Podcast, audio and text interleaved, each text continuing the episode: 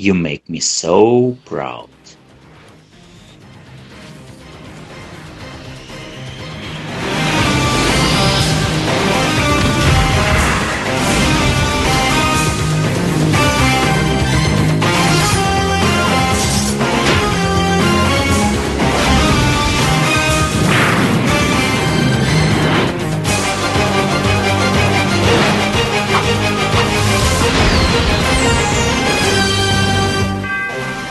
Здравствуйте, дорогие слушатели.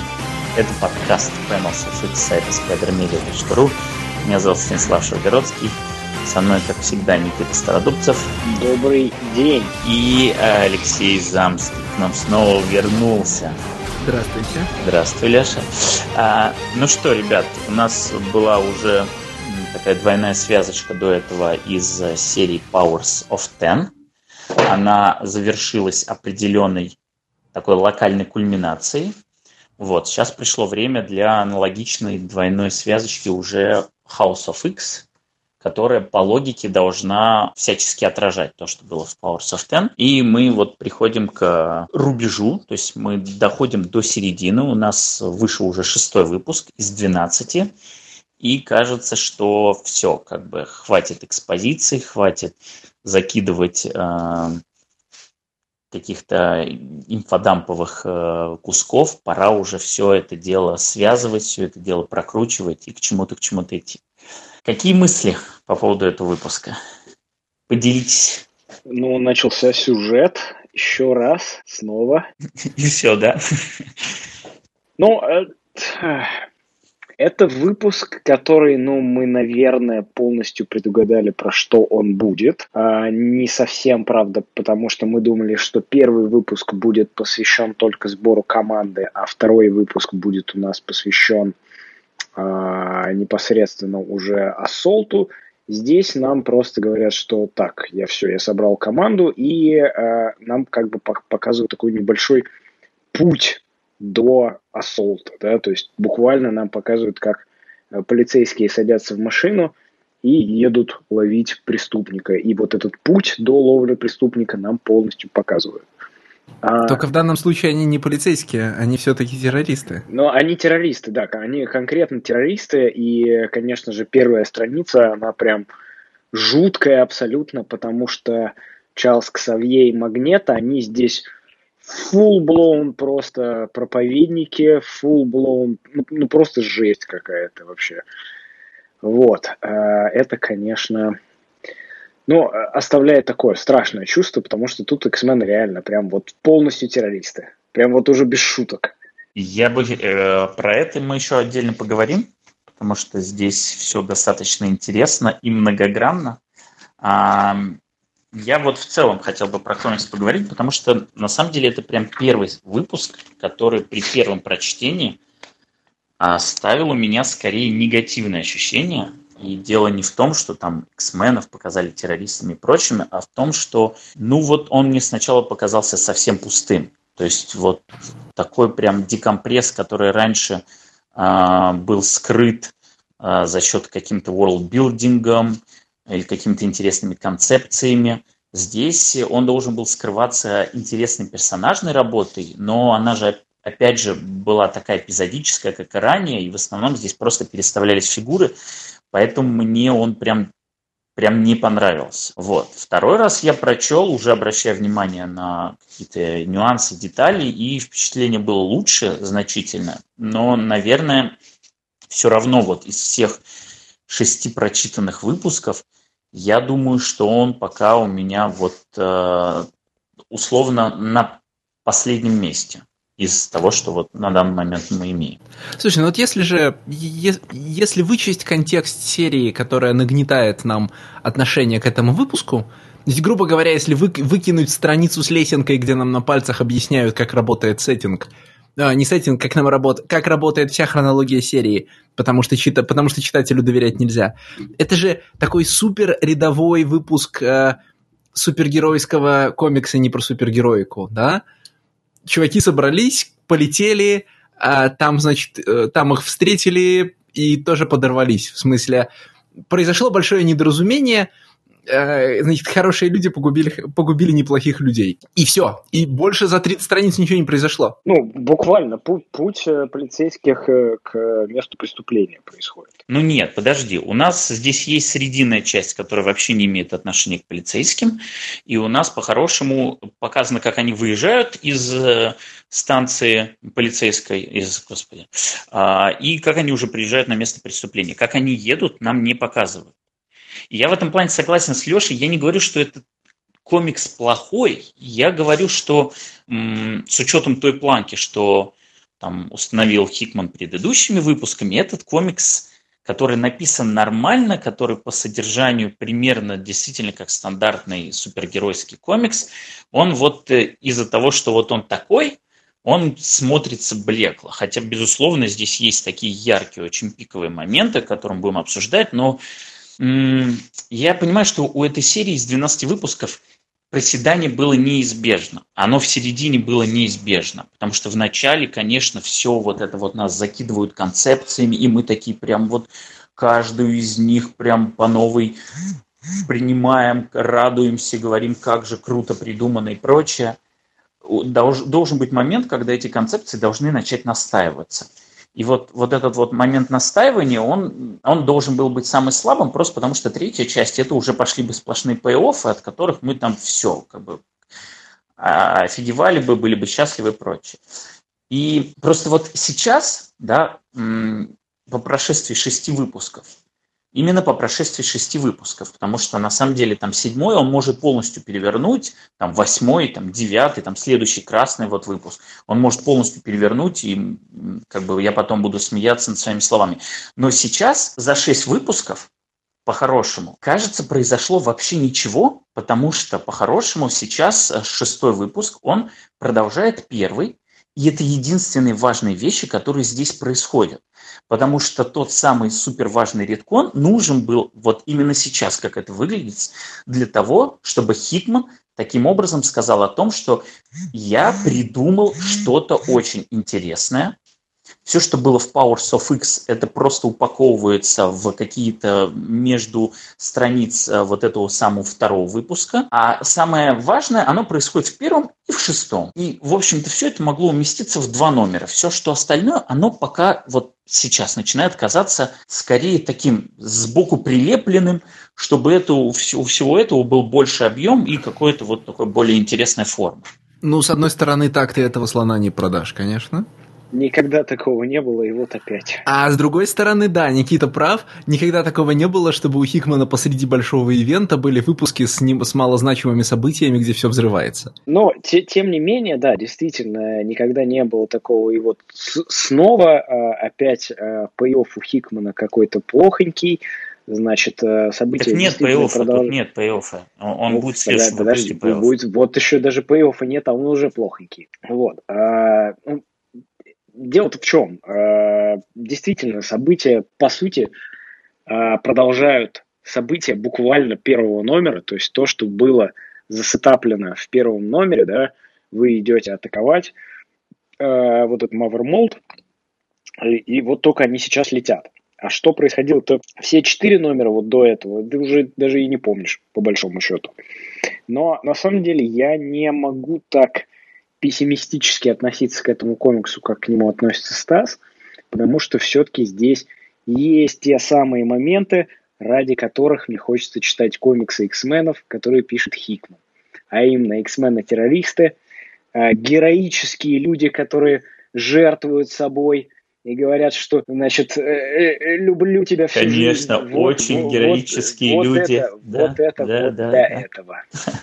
Которые вовсе не террористы, не поборники нет, геноцида, конечно. Нет, конечно. Люди ага. защищают себя абсолютно. Ага. То есть к вам просто летят террористы. Вот к вам летят террористы, за, вот чтобы у, уничтожить оружие, которое вы построили, чтобы уничтожить чтобы другую уничтожить расу. Террористов нет, нет ага, чтобы уничтожить конечно. террористов. Там же самосбывающееся пророчество производства третьего класса средней школы, да? А, значит... Мы боимся угрозы X-менов, тогда мы построим MotherMold, а мы боимся того, что люди нас истребят, поэтому мы тогда будем действовать на упреждение. И вроде все правы, а в итоге, ну, вы понимаете, оба ковбоя бесплатно. Ну, вот в том-то и дело. Просто у Никиты, просто у Никиты однобоко в данном случае на все. Нет, это никакие смотрят, не, когда... не однобоко, потому что я не хочу жить под гнетом X-менов. Я хочу жить вот с этими героическими усатыми э, людьми, с вот этим рыжим усачом, который за две секунды просто из своего космического бластера собирает бомбу, чтобы взорвать этих чертовых X-менов. Никита, есть нюанс. Ты ступаешь на... вот, за, значит, за пределами этого выпуска ты ступаешь на очень э, кривую дорожку. К этому выпуску у меня есть еще тематические вопросы. Мы к ним перейдем, когда будем говорить постранично. Но ты, пожалуйста, не забывай, что этот выпуск продолжает первый, э, в котором, э, значит, Эрик Леншер, человек довольно известного происхождения, непростой судьбы, собирает международных дипломатов в Иерусалиме, в Израиле, где говорит: вы знаете, значит, наш народ сейчас уйдет в особую землю, которую, значит, которую мы сами для себя создали, и вам нужно с этим как-то мириться. А, и... Он там немножечко другое говорит. Он говорит: так, ребят, вы, значит, все замолчите, мы ваши новые боги. Не, не, он в числе не прочего не... говорит: я собрал вас в, здесь, в Иерусалиме for superficial reasons, в смысле... Ну, потому что вам нужен символизм, это понятно. Да, все. И уходит, и, значит, после этого, значит... Э... И после этого X-мены, ну ладно, не в первый раз, уходят в землю обетованную. Когда после этого ты говоришь: я не очень хочу жить с этими людьми на одной планете, ты становишься на кривую дорожку. Нет, подожди, здесь не нужно меня обвинять, значит, в антисемитизме. Я думаю, что... Нет, это, это делаешь не ты, это буквально делает Хикман, и мы сейчас... Вот я хочу добраться до первой страницы выпуска, где он начинает смешивать мне коды. Ну, потому что на первой странице, когда начинаются разговоры про то, что ты, значит, умрешь за правое дело и будешь, бес... и будешь бессмертен, да, я начинаю... Вот, вот, вот, вот, я про это. Что я не хочу... Не то, что я не хочу жить с людьми, которые, ну, вы знаете, нас притесняют, пожалуй, мы уйдем в свое государство. Израиль просто всегда наш друг и этот, союзник. Это пожалуйста. Но... Когда вот буквально вы начинаете, вы знаете, вы сейчас вот взорвете людскую космическую станцию, и, значит, вы не погибнете, и вас на небесах будут ждать семьдесят два X-мена. Но это уже немножечко другое начинается. Короче, Никита не хочет жить под гнетом мутантов, но, в принципе, не против крестить своих детей техноорганическим вирусом. Аб- абсолютно. Вот, нет, здесь, м- мои, мои симпатии здесь абсолютно понятны и а, очевидно, да, я хочу, чтобы в этом комиксе было больше человеческих антагонистов, я хочу, чтобы здесь было больше А, не, роботов, погоди, которые... это не человеческие антагонисты, это именно машины. Не, усатый мужик-то не машина. Никите это нет, нравится? А, нет, я просто к тому, что, к тому, что текущая вот... текущий альянс людей и машин в итоге приведет к тому, что люди будут крестить своих детей, заражая техновирусом, и в надежде, что те хотя бы чуть-чуть почувствуют, каково это быть совершенством машины. Это, это, это пожалуйста, это меня не, это меня не смущает. То есть это, это, это мы все это еще прелестно. В пыли задохнемся, да. Нет, я хочу в этом комиксе больше человеческих антагонистов, больше трасков, потому что трасков вообще не было, кроме вот памятной страницы двух с Мойрой. Я, естественно, хочу, чтобы человеческие антагонисты заняли свою роль как серьезную в качестве врагов X-менов и действительно что-то делали, да, потому что, ну, вот Омега, Омега вот этот Сентинел, Карима Шапандар, она никакие вообще струны моей души не затрагивает. Ну, вообще никак, да? Э, ну, мы про это еще поговорим, когда мы перейдем к тому, э, что она из себя вообще представляет и как она себя ведет непосредственно в House of X. А, людей нет вообще. И это стрёмно. Ну, то есть, как бы, союз людей с машинами, он в качестве э, такой структуры вражин для X-менов, он очень крутой, да? Люди как подножный корм, люди как паства, машины как боги, да, и по сути у нас конфликт идет между э, машинами и X-менами, да, а люди это только, ну, такой как, как ресурс, да, получается. Вот это меня устраивает. Но для того, чтобы начать э, вот этот ascendance машин, да, буквально э, вхождение машин в стадию бога, нужны все-таки изначально люди, как вот, как буквально топливо для машин, да? Это, по сути, получается как, ну, буквально как в «Матрице», да? Люди создают э, машин, да, машины, значит, им служат, а потом э, все идет в, в одно место, и, значит, машины начинают э, питаться в качестве батареек людьми. Вот здесь хочется чего-то похожего, но должен быть какой-то харизматичный людской враг. И не обязательно гомофоб, потому что это, в принципе, уже достаточно отработанный материал, да, там всякие вот эти Кэмерон Ходжи и прочие альянсы э, за защиту людей. Вот хочется чего-то прям вот, вот таких вот лысых, рыжих, усатых людей, которые героически жертвуют собой и э, действительно don't let them win. Мне будет интересно послушать, что скажет в следующем выпуске Никита, когда кто-нибудь из X-менов точно так же героически пожертвует собой, примерно с таким же посылом «Don't let them win», а, вместе мы, с собой, мы, я мы, не знаю, мы... унесет этот MotherMold и прочее. Подождите, в прошлом выпуске это уже происходило, нет? Да, там, вот, и это никак, в общем, не это... Ну, Ксорн же, да, и Никиту не затронуло, хотя Ксорн ну, там устраивал самый настоящий, самый настоящий подвиг шахида. Да, о, боже мой, о май гад! Товарищ майор... Подвиг. Так, подождите, то есть, типа, мы могли, про это без... мы могли про это говорить бесконечно, но стоило, стоило назвать это вслух, и произошла какая-то реакция, да? Ну, конечно, тот, кого нельзя называть. Ладно, давайте уже переходить непосредственно к комиксу, потому что вот э, в общем мыслями не получалось отделаться, и все в конкретику сваливались.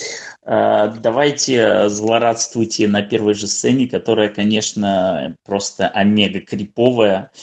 Эм, омега стрёмная, вот все эти словечки от Ксавье, от Магнета, просто какой-то дикий культ с фанатиками, ну, это с, же реально просто с зомбированием просто, да, это однозначная секта. Это вот. Конкретно у нас Ксавье здесь Джим Джонс, что если вы, значит, пойдете убивать американских сенаторов, то вы только будете спасать нашу страну, и все у нас будет хорошо. У Джима Джонса все было не так, это ты его для красоты притащил? Ну, конечно, да. Ну, потому что я, я дав, ну, давно еще, когда спойлеры появились, там было, что типа Чарльз Ксавье реально Джим Джонс э, э, стайл культист, и, и я прям за это ухватился просто. Конечно, у Джима Джонса по-другому немножечко было. Но он, правда, здесь очень криповый, в смысле, э, я решил, что вот-то наконец... Ну, я пока читал первые две страницы и решил, что вот-то наконец нам начинают показывать, что с профессором Икс все не так, вот он как бы... Вот, как это, вот, он, вот его истинная мейкерская сущность, а потом текстовые страницы меня прям прикладывают, что нет, это просто Хикман так все видит. А, но к ней мы еще перейдем, а пока вот... Не, ну подожди, но верить, что Ксавье мейкер, мне кажется, уже даже самый... Не, нет, конечно, не мейкер. Конечно, не мейкер, здесь я сатирически. Но э, за пределы традиционного э, профессор Ксавье is a jerk мы на первой странице прям выходим рывком, потому что он ведет себя как натуральный, ну... голливудский злодей. Как да? Предводитель террористов, буквально, вот, который, значит, читает э, речь собравшимся умирать за правое дело и напутствие им дает. Б- буквально вот такой, я не знаю, культистский лидер. Да, но понимаешь, я никогда не, не, не могу услышать э, речь с первой страницы голосом условного Патрика Стюарта, да? Это должны... Ну, я не могу сейчас привести пример другой голливудской звезды, которая может это озвучивать, но вместо... такого, значит, э, поддерживающего и авункулярного Стюарта, да, я здесь слышу, э, значит, такие сладкие и вкрадчивые речи, которыми разговаривают Террен, в голливудском кино только злодей. Терренс да, Стэмп нет, ну, нет, а, ну, Терренс Стэмп, не убив Озод. Терренс Стэмп, это, наверное, это может быть Чарльз Данс. Да, ну, знаешь... манере. Я бы даже сказал прям, это должен быть, господи, как его фамилия-то... Молодой Джереми Айронс, времен, так сказать, Короля Льва. Боже мой. Ну, в смысле, прям голос, голосом Шрама, который, который говорит Симбе, что все будет хорошо. Ну, нам в любом случае, я не думаю, что это так, как ты говоришь, это так, как видит Хикман. Это, это опять же, с хикмановской стороны очередной наброс по поводу того, что здесь не просто something off, а everything off просто. И, ну, это очередной крючок, чтобы потом, когда нам все-таки сделали ревил, что же происходит с Ксавье, э, как, что, почему он себя так ведет, почему он именно так говорит, чтобы в этот момент нам бабахнуло и такой, да, действительно, вот тогда он говорил, э, я не знаю, устами того-то. Или да не вот только что происходит с Ксавье, того-то. Что происходит со всеми. Циклоп начинает фразой «собрал отличную команду из отличных мутантов». Мы потом видим отличную команду, и команда прям... Go, да, good наши, на, на, наши, да, Good Mutant Soul – это супер. Это, ну, это, это, это, это white supremacy. Это реально вот те самые пресловутые э, белые художники, которые, значит, устраивают... Э, стрельбу. Ну, Good Mutant Soul. Это, это так говорят белые националисты в американских сериалах, когда и они собираются вот идти стрелять, значит, афроамериканцев. Да, а потом ты видишь, кого он в эту команду собрал. Вот кто эти Good Mutant Soul? И, и, тебе, и тебе еще хуже становится. Да, да, Good, да. Good Mutant Soul. Ну, блин, ну это вообще жесть просто конкретно. Не, погодите, стоп. Про команду мы еще поговорим. Я вот э, не понял, соответственно, алексеевского наброса по поводу, кого он в эту команду собрал. Э, это мы к этому еще вернемся. Мне кажется, здесь, ну, не кажется, я уверен, здесь совершенно намеренное желание вызвать у читателей, у поклонников Людей Икс чувство неуюта. Здесь абсолютное изменение динамики. Если раньше Люди Икс были просто вот такими побитыми собаками, которые постоянно на них люди нападали, нападали, нападали, что бы они ни делали, они там протягивали ветвь оливы, они их там зачищали, были супергероями, а людям пофиг, они все равно строили новых стражей, которые нападали людей, выжигали их пачками. Вот все это забывается, теперь Люди Икс совсем другие. Теперь они уже не ждут, когда там что-то на них нападут. Теперь они уже вовне, они уже выше всего. Они уже объединились в одну огромную секту, готовы наносить превентивные удары, чтобы все мы такие говорили, ой, какие они сволочи, бедные героические людишки. Хотя на самом деле, в общем-то, героев и, в принципе, героев в этой истории особо нет. Здесь что одни злодеи, что другие злодеи. Просто интересно на это смотреть с разных ракурсов. И интересно смотреть, как эта динамика меняется. Я знаю, кто здесь герой, потому что люди не вытаскивают из судов Саблезубова. В смысле? То есть, типа, типа построить э, э, космическую машину массового уничтожения? Нет, подождите, не до разговора про суд мы еще дойдем, да? Значит, Гуантанамо-Бэй, в которой... Э, ладно. Детали мы, деталей суда мы найдем все-таки я, потом. Ну, ну типа, почему нет здесь, почему враг X-менов здесь не политик уровня Дика Чейни? Ну, типа, полностью за Zero Dark Thirty для X-менов, потому что, ну, типа, X-мены это Саблезубый. Я, я, не, я не хочу жить в этом мире. Ладно, Никит, мы это уже слышали. Тем не менее, я хочу обратить внимание на... Два важных, два важных слова, скажем так, два важных предложения, которые были сказаны во время вот этого зомбированной речи Ксавье и Магнета. Ксавье сказал, типа, don't worry, you are not going to die, I won't allow it. Типа, понимайте, как хотите, потому что как, как он может не позволить им умереть, намек, что даже если вы умрете, вы все равно будете жить. И, в принципе, можно достаточно буквально также прочесть слова э, Магнета, когда он говорит, что э, transformed into something immortal. Потому что если... By their mighty deeds. Ну, что за, что за жесть вообще? Ну, типа, нужно было сказать, так, до свидания, я полетел. Ну вот, понимаешь, в этом как бы, ну да, то есть тебе, тебе даже не скрывают, то есть это уже не между строк, тебя буквально, на, на самом-то деле это в первом же выпуске тоже же все вот это выглядело, просто не было настолько концентрировано, но уже тогда было вот это ощущение, что происходит и почему эти люди говорят такие вещи, почему они говорят такими словами, почему они руководствуются такими аргументами, там, соображениями и прочее. Здесь просто это достигает концентрации, и ты видишь, что каждый персонаж, э, ну вот, он ну, совершенно не похож. Времена утопии, когда вот шифт Циклопа к тому, что он, значит, собирает всех на жить на скале и э, начинает противостоять всем, все такие, из этого была драма. Типа, Скотт, ты стал не похож на себя. Все такое. Тут не, все норм. Ребят, сейчас взорвете всех, вознесетесь на небеса, все будет отлично. Нет, тут вот смотри, Никита, меня Хикман этим выпуском немножко сломал, но это опять-таки касается инфографики впереди. Помните, несколько выпусков назад э, мы с тобой рубились против Стаса про то, что слово «война» в, ре- в речи, в этом, в... Powers of X выпуск два, да, значит, слово «война» не относится к тому, что Росомаха — это всадник апокалипсиса, война, это просто метафорическая фраза. Ты потом вот открываешь этот выпуск, и там написано «всадник апокалипсиса, война». Значит, получите, распишитесь, да? И я теперь, когда смотрю на строчку, э, которую Стас правильно отмечает, э, значит, праведные никогда не, ум... ну, не умирают по-настоящему, они продолжают жить преображенные в нечто бессмертное своими делами, я начинаю думать, нет, Хикман, это не метафора, это ты, значит, э- это ты прям буквально собираешься нам это сказать. Значит, там так у Чарльза Ксавье есть... сказал, да-да-да. Никите. Я вот в этой... Я уже теперь на стороне Стаса, потому что я начинаю подозревать, что, Чарльз... что нам Хикман скажет, вы знаете, там... Первая сцена на Кракоа – это производство двадцатой копии клонов основных X-менов. У Чарльза Ксавье они взрыв, значит, взрываются в каждой миссии, а потом он клепает новых. Это понятно, что Чарльз Ксавье построил себе клоновскую машину, как буквально, опять же, в мультсериале The Venture Brothers, где Дин и Хэнк постоянно умирают, поэтому их отец Расти Венчур построил машину для клонирования. И они у него там постоянно умирают. То типа падают из окна, то врываются суперзлодеи, и тут показывают такую тихую ночь, как они спят. It was, it was a silent night, типа Gas Leaks are, are the killers. Да?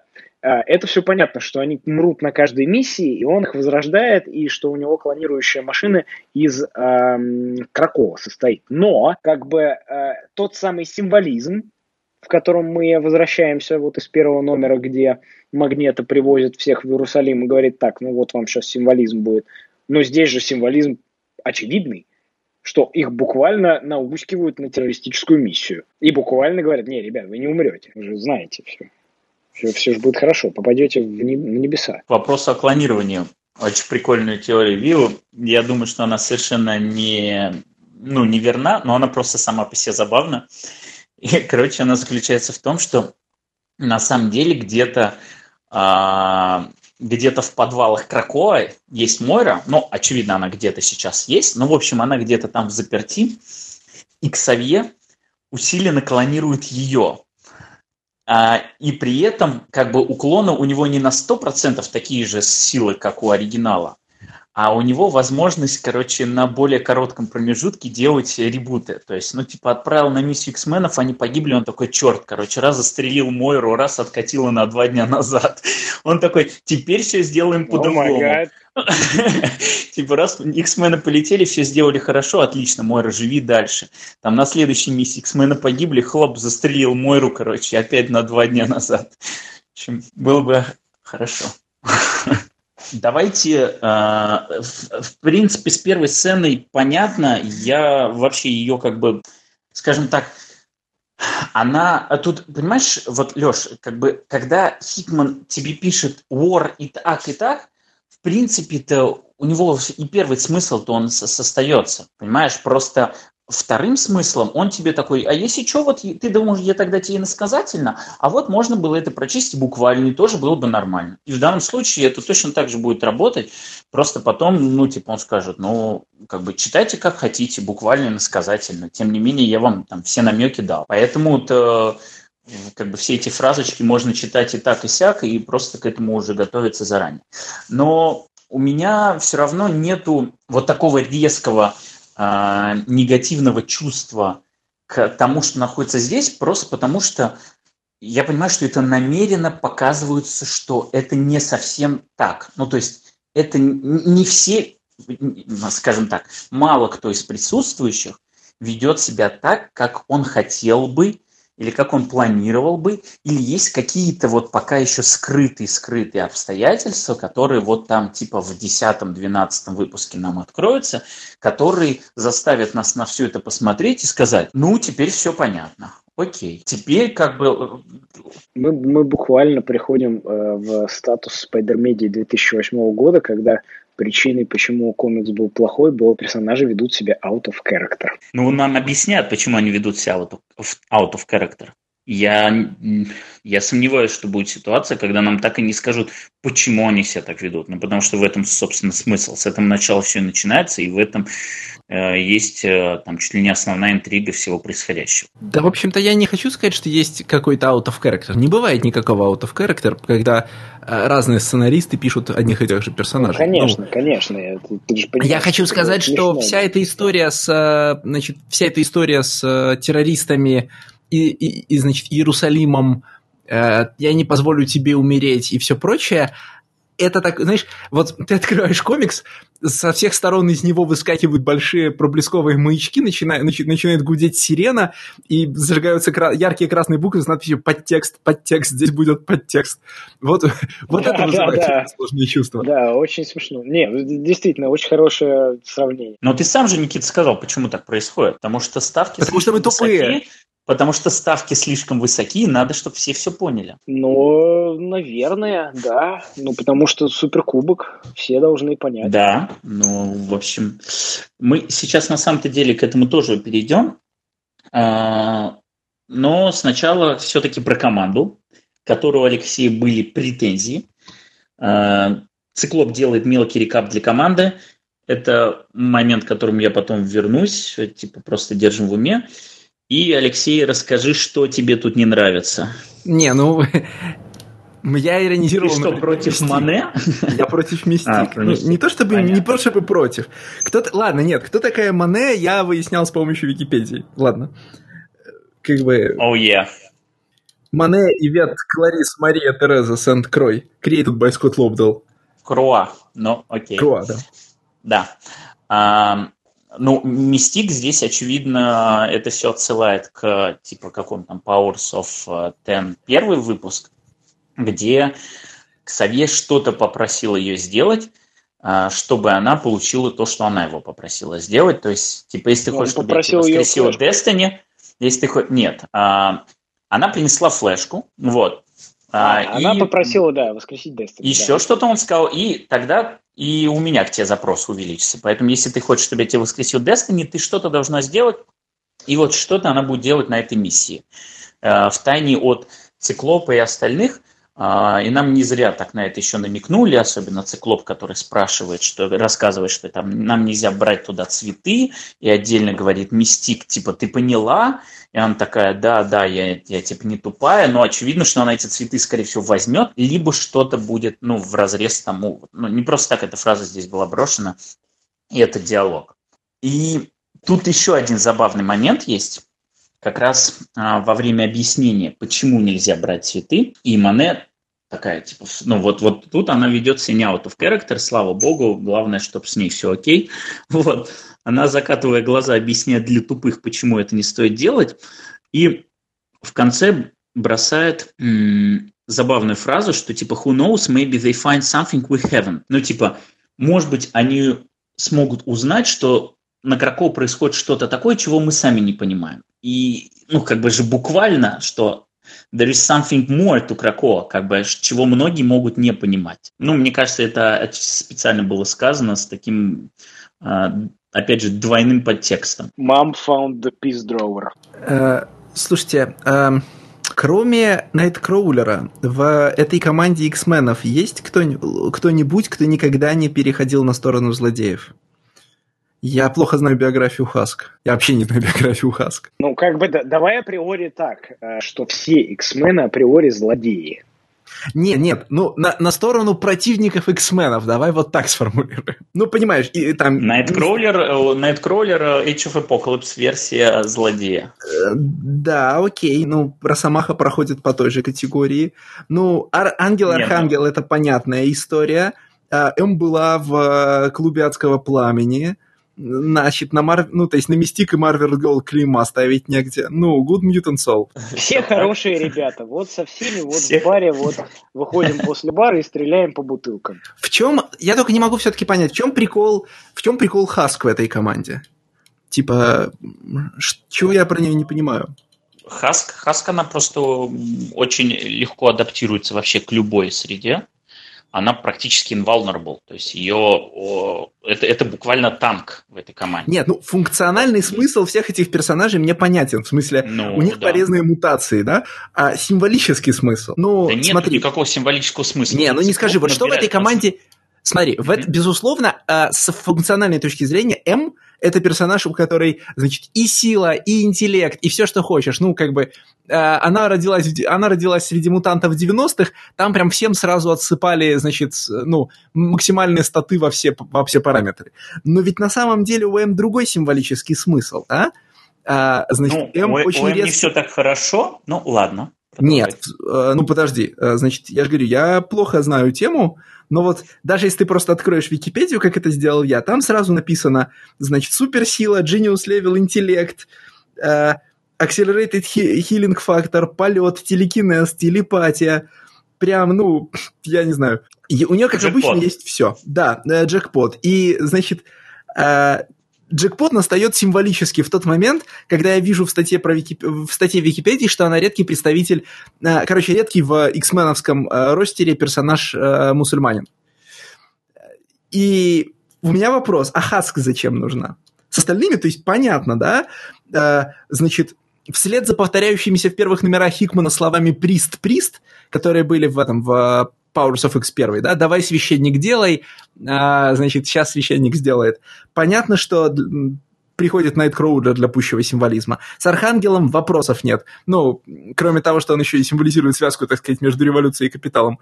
Вот, к, значит, с Хаск что делать? Алексей, я думаю, что ты... что ты просто копаешь там, где этого не стоит делать. А у Хикмана просто есть любимые персонажи, буквально. У него есть любимые комиксы. И, и э, его любимый комикс я тебе объясню, это я кроссовер Спайдермен Дэдпул? Нет. А, у него, ну, мы уже обсуждали, что он, ему очень нравится комик Generation X. А в, и Манет, и Хаск были там на первых ролях.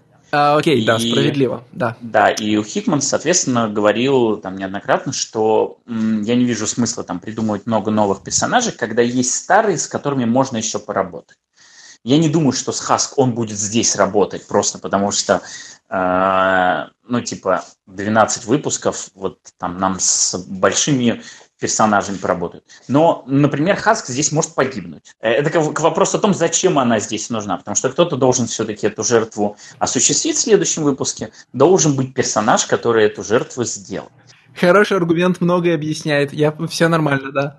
М у него за Фантомекса, а Хаск у него, значит, за персонажа, который не нужен. Нормальненько. Просто здесь, э, как бы, сейчас пытаться понять, почему именно такая команда, нет смысла, пока мы не увидим следующий выпуск, потому что очевидно, что у Циклопа есть конкретный план, каждый персонаж играет свою роль, и вот нам там в следующем выпуске, учитывая, что все пошло не по его плану, нам покажут, как кто себя проявит, и что типа он гениальный тактик, который все предусмотрел, в том числе и такой форс-мажор, который произошел в конце этого выпуска.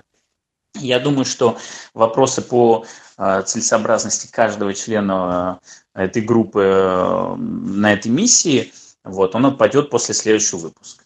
Если нет, тогда, ну, это буквально, ну, Хикман захотел вот этих персонажей просто потому, что, я не знаю, в такой комбинации еще никогда не были, а эти персонажи вообще давно в X-менах не светились и так далее. И вот он очень любит комикс Generation X. Тем не менее, тем не менее, нам а, для таких а, особо восприимчивых фанатов Людей Икс, которые уже в этот момент просто а, готовы валерьян купить, потому что X-мены полетели бомбить, нам вставляют диалог, что вообще-то мы хотим избежать жертв, на что Росомаха говорит, что там не может быть невинных, потому что они уже делают атомную бомбу, чтобы стереть нас с лица земли, но миссия все-таки не на то, идет не такая, чтобы разбомбить там как можно больше, миссия идет уничтожить одну конкретную боевую единицу, которая вообще типа не человек, а все остальные, ну, как бы как пойдет. Постараемся, чтобы пошло хорошо. Успокаивают. Я к этому. У меня последний вопрос к составу команды. Так сказать, из классики, из времен, а, значит, Нила Адамса. А, я, значит, здесь вижу blue skins, but what about the black skins? В том смысле... И, кстати, я ну, в смысле, потом... Манет. Purple skins. А, Манета, да, вот... тебе блэкскин, пожалуйста. А, ну, правильно. А, нет, вообще, вообще, во-первых, она, конечно, браунскин, а не блэкскин, если я правильно Окей, понимаю. Окей, хорошо. Да, я, я к тому, что а, это же тоже наверняка... М- ну, здесь нет, окей, здесь я это могу списать на, значит, цветовую слепоту автора, но... М- Как это? Я что-то заподозрил, пролистал выпуск и проверил. Да, у нас на обеих сторонах, значит, вот этого подрывного конфликта с MotherMold'ом, MotherMold'ом действуют команды, целиком состоящие из белых людей, плюс один персонаж из Ближнего Востока. Это любопытно. Я не буду делать из этого никаких выводов. Это любопытно. Ну, в смысле, с каждой по одному.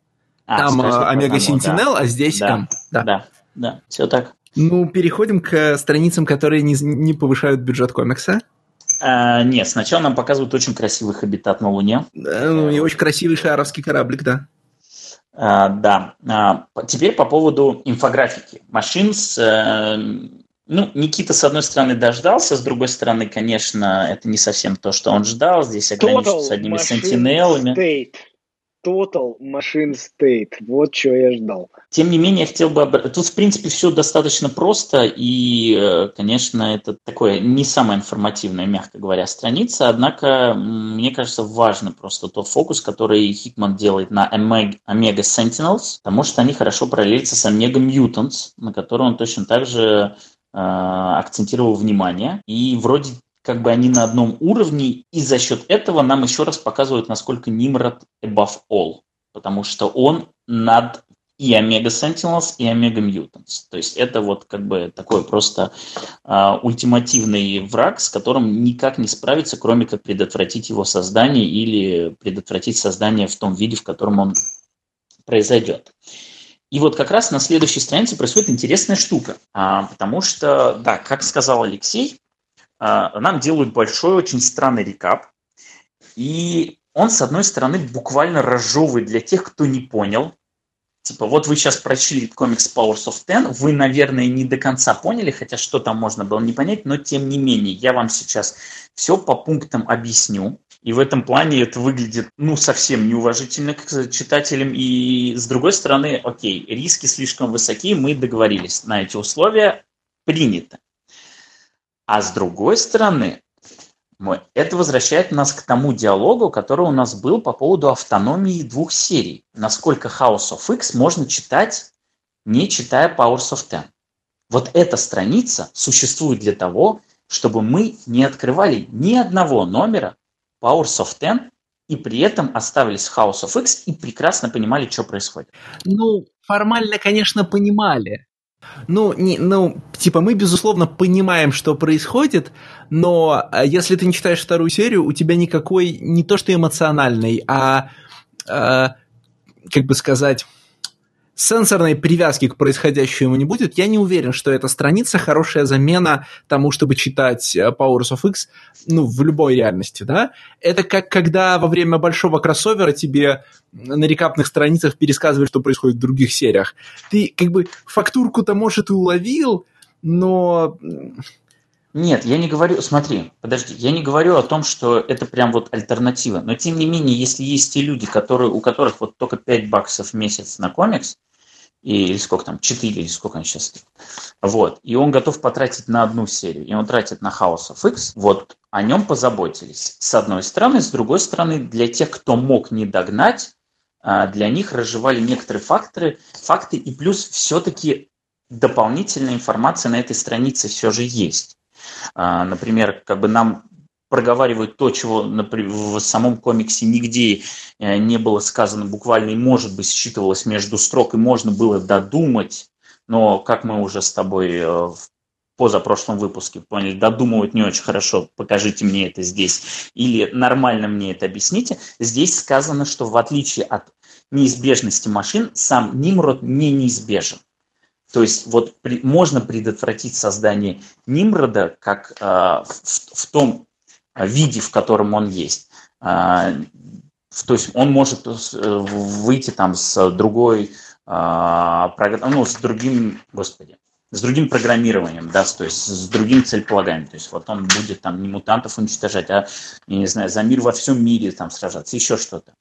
То есть есть, нельзя остановить прогресс машин, но можно остановить вот этот радикальный скачок в э, вот этой машинной расе. Нам просто до этого это никак не объяснялось, и просто это, это была такая, на самом деле, типа дыра, потому что, ну и что вы сделаете, да, вы сами только что сказали, потому что машины – это неизбежность. И что вы сделаете, что вы ну, понятно, нельзя измените, оста... если убьете, да, если остановите Нимрода, его создадут через десять лет. Нельзя да. остановить изобретение ядерной энергетики, но можно остановить ядерную войну.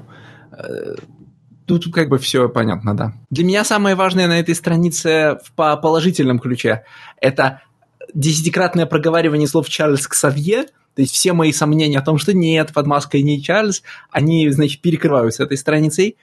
Все, что сделано, сделано лично Чарльзом Ксавье. А второе впечатление – это, конечно, проект, который называется «Спящий гигант». Он раньше уже упоминался? Нет, нет, это придумано здесь. Вот название, называть его «Спящий ну, Sleeping Giant», как это, бесконечная рубрика этого выпуска, и вот эта коннотация меня как-то беспокоит. А, Никита со своим могучим нет, знанием я, истории отсекает, я, нет? Я, я не знаю, что такое «Sleeping Giant», честно. А, мы разбудили спящий... Ну, типа, это, по-моему, не исторические слова, это слова, которые часто тиражируются, но, по-моему, их документально никто никогда не произносил. А, значит, а, мы разбудили спящего гиганта, это слова, которые говорят об атаке на Перл-Харбор. Типа вот, значит, японцы постфактум говорили, что вот, типа, все было хорошо, но спящего гиганта не надо было будить. Ну, то есть, если ты будешь гуглить слова Sleeping Giant, ты очень быстро на эту штуку наткнешься. И понимаешь, да, здесь вот у нас, значит, X-Men летят куда-то на самолете, а потом оказывается, что... Да, хошь, да что ж такое-то? А потом оказывается, что ксавьеровский антимашинный проект называется «Спящий гигант». Тут еще важный момент о том, что... не просто к Ксавье, а именно с Мойрой, то есть она вот, вот прям буквально где-то вот тут совсем за кулисами, прям близко, и уже отсылает к тому, что она была активна совсем недавно. Мы в этом особо не сомневались, но нам это тут буквально проговаривает. И еще, какой тут интересный момент, на который мы не обращали внимания. Для того, чтобы обнаружить потенциальный технологический прорыв машин, мутанты сами создают свою машину. То есть они все эти там технопаты, или как называют мутанты, типа Фоджи и прочее, они сами создают какую-то машину, которая мониторит прогресс других машин. И мы уже говорили о том, там, о важности Сайфера, который является переходником, но при этом мы ни разу не проговаривали, что Ксавье на протяжении всей этой серии ходят с машиной на голове, потому что Церебро – это же тоже а, машина. Да, у него же Церебро, да. Он все это время ходит с машиной на голове в максимально натуральной и органичной Кракоа, как самое яркое и народное пятно вот во всей этой новой идеологии. Это интересно, я думаю, что это будет обязательно отыграно, и вопрос только каким образом. А представляете, Ксавье снимает Церебро, а у него, как в «Гарри Поттере философский камень» за тюрбаном, там Кассандра Нова на затылке, которая oh все это время...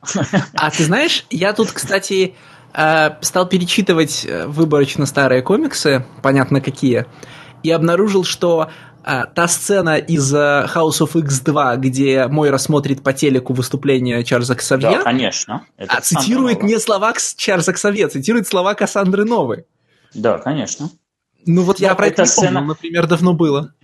Нет, знаешь, эта сцена на самом деле была про другое. Она была а, про то, что наличие Мойры в истории про X-менов, точнее так, что многие события в истории про X-менов, они в любом случае произойдут. Мойра может какие-то из них поменять, но кардинально поменять... А, своим отсутствием историю она не могла. То есть геноцид на Геноше, там какой-то типа сорок четвёртый год, по-моему, во второй жизни Мойры, когда он там умирает, что-то типа сорок четыре года. Вот он произошел не в сорок девятом году, как в десятой жизни, а в сорок четвёртом. То есть там условно в десятой жизни Мойра отодвинула, ну, примерно геноцид. Ну да, мы уже проходили. Лет, Мойра да. did nine eleven, it happened on twelve eleven. Да, я понимаю. Ну, вот, nine twelve.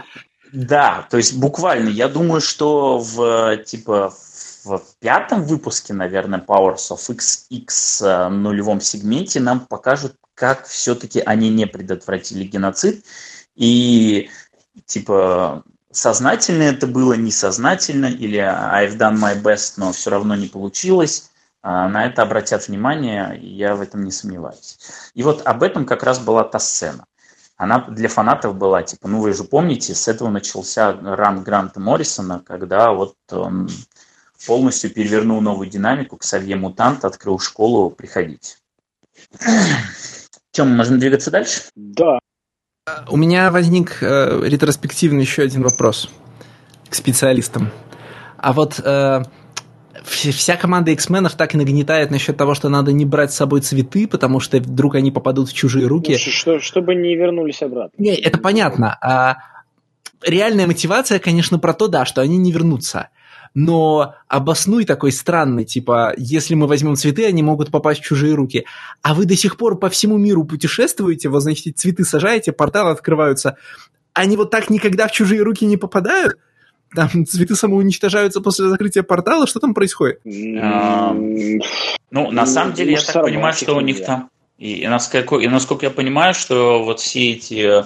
порталы и их хабитаты, они просто людям недоступны. То есть человек без мутанта не может, ну, через портал точно пройти, в хабитат войти тоже не может.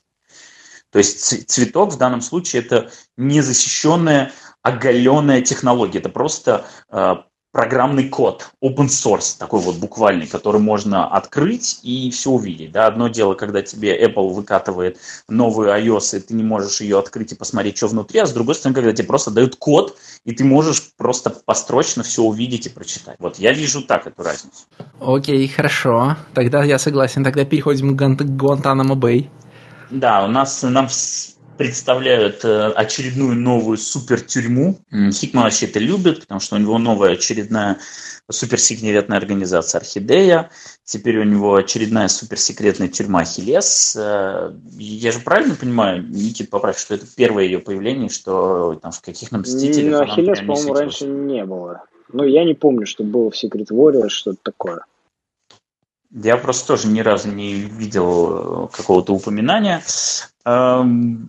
Единственное, что интересно на этой страничке, нам, в общем, уже на ней показывают, что будет происходить, потому что, если вы увидите вот на этот код мелкий, там написано Incoming Mutant One, то есть мы будем судить сейчас мутанта. И в тексте обращается внимание, что никогда у них не было гостей, и внизу написано State Guest Mutant три, то есть три гостя-то все-таки появятся. Вот эту строчку... я не понял, как намек. То есть я так почувствовал себя человеком, который видит намек и его не понимает. Что вот это значит? Э, значит, члены семей имеют право посещать раз в году, но до сих пор этим никто не пользовался. Ну, типа там ну, такие люди, чудовища да, сидят. Нет, люди что... гомофобы просто. Я понял, это что люди гомофобы. Нет, да. Нет так не, не то, что только мутанты. Там не no только one мутанты. Requested, понимаешь? Да, там, там не мутанты, там, там просто злодеи. И что, типа, там, там такие чудовища, что от них даже родственники Слушайте, просто я, отворачиваются я думал, Ахиллес, и не приходят. Я думал, Ахиллес чисто тюрьма именно для мутантов. Нет. Нет. Нет, нет, совершенно okay. нет. Ну, а пункт про, э, значит, юридические и сверхконституционные требования, внеконституционные, это, понятно, э, намекает Интересно нам... на... Нет, нет, нет. А, это, это, типа, по-моему, формулировка часто связанная с военными тюрьмами США. Типа, it's legal, but it's not constitutional. Вот это все. Э, понимаешь, тут как бы дальше наступает страница, с которой прям... с которой я и беру свои шутки про Гуантанамо-Бэй. Потому что там, во-первых... Значит, там есть этот, этот значит, инфернальный судья из видеоигры Street of Rage а... в подтяжках, да? Это, это, это супер, просто судья, у которого Desert Eagle. Да. Просто вот, да, вот это... они людские герои.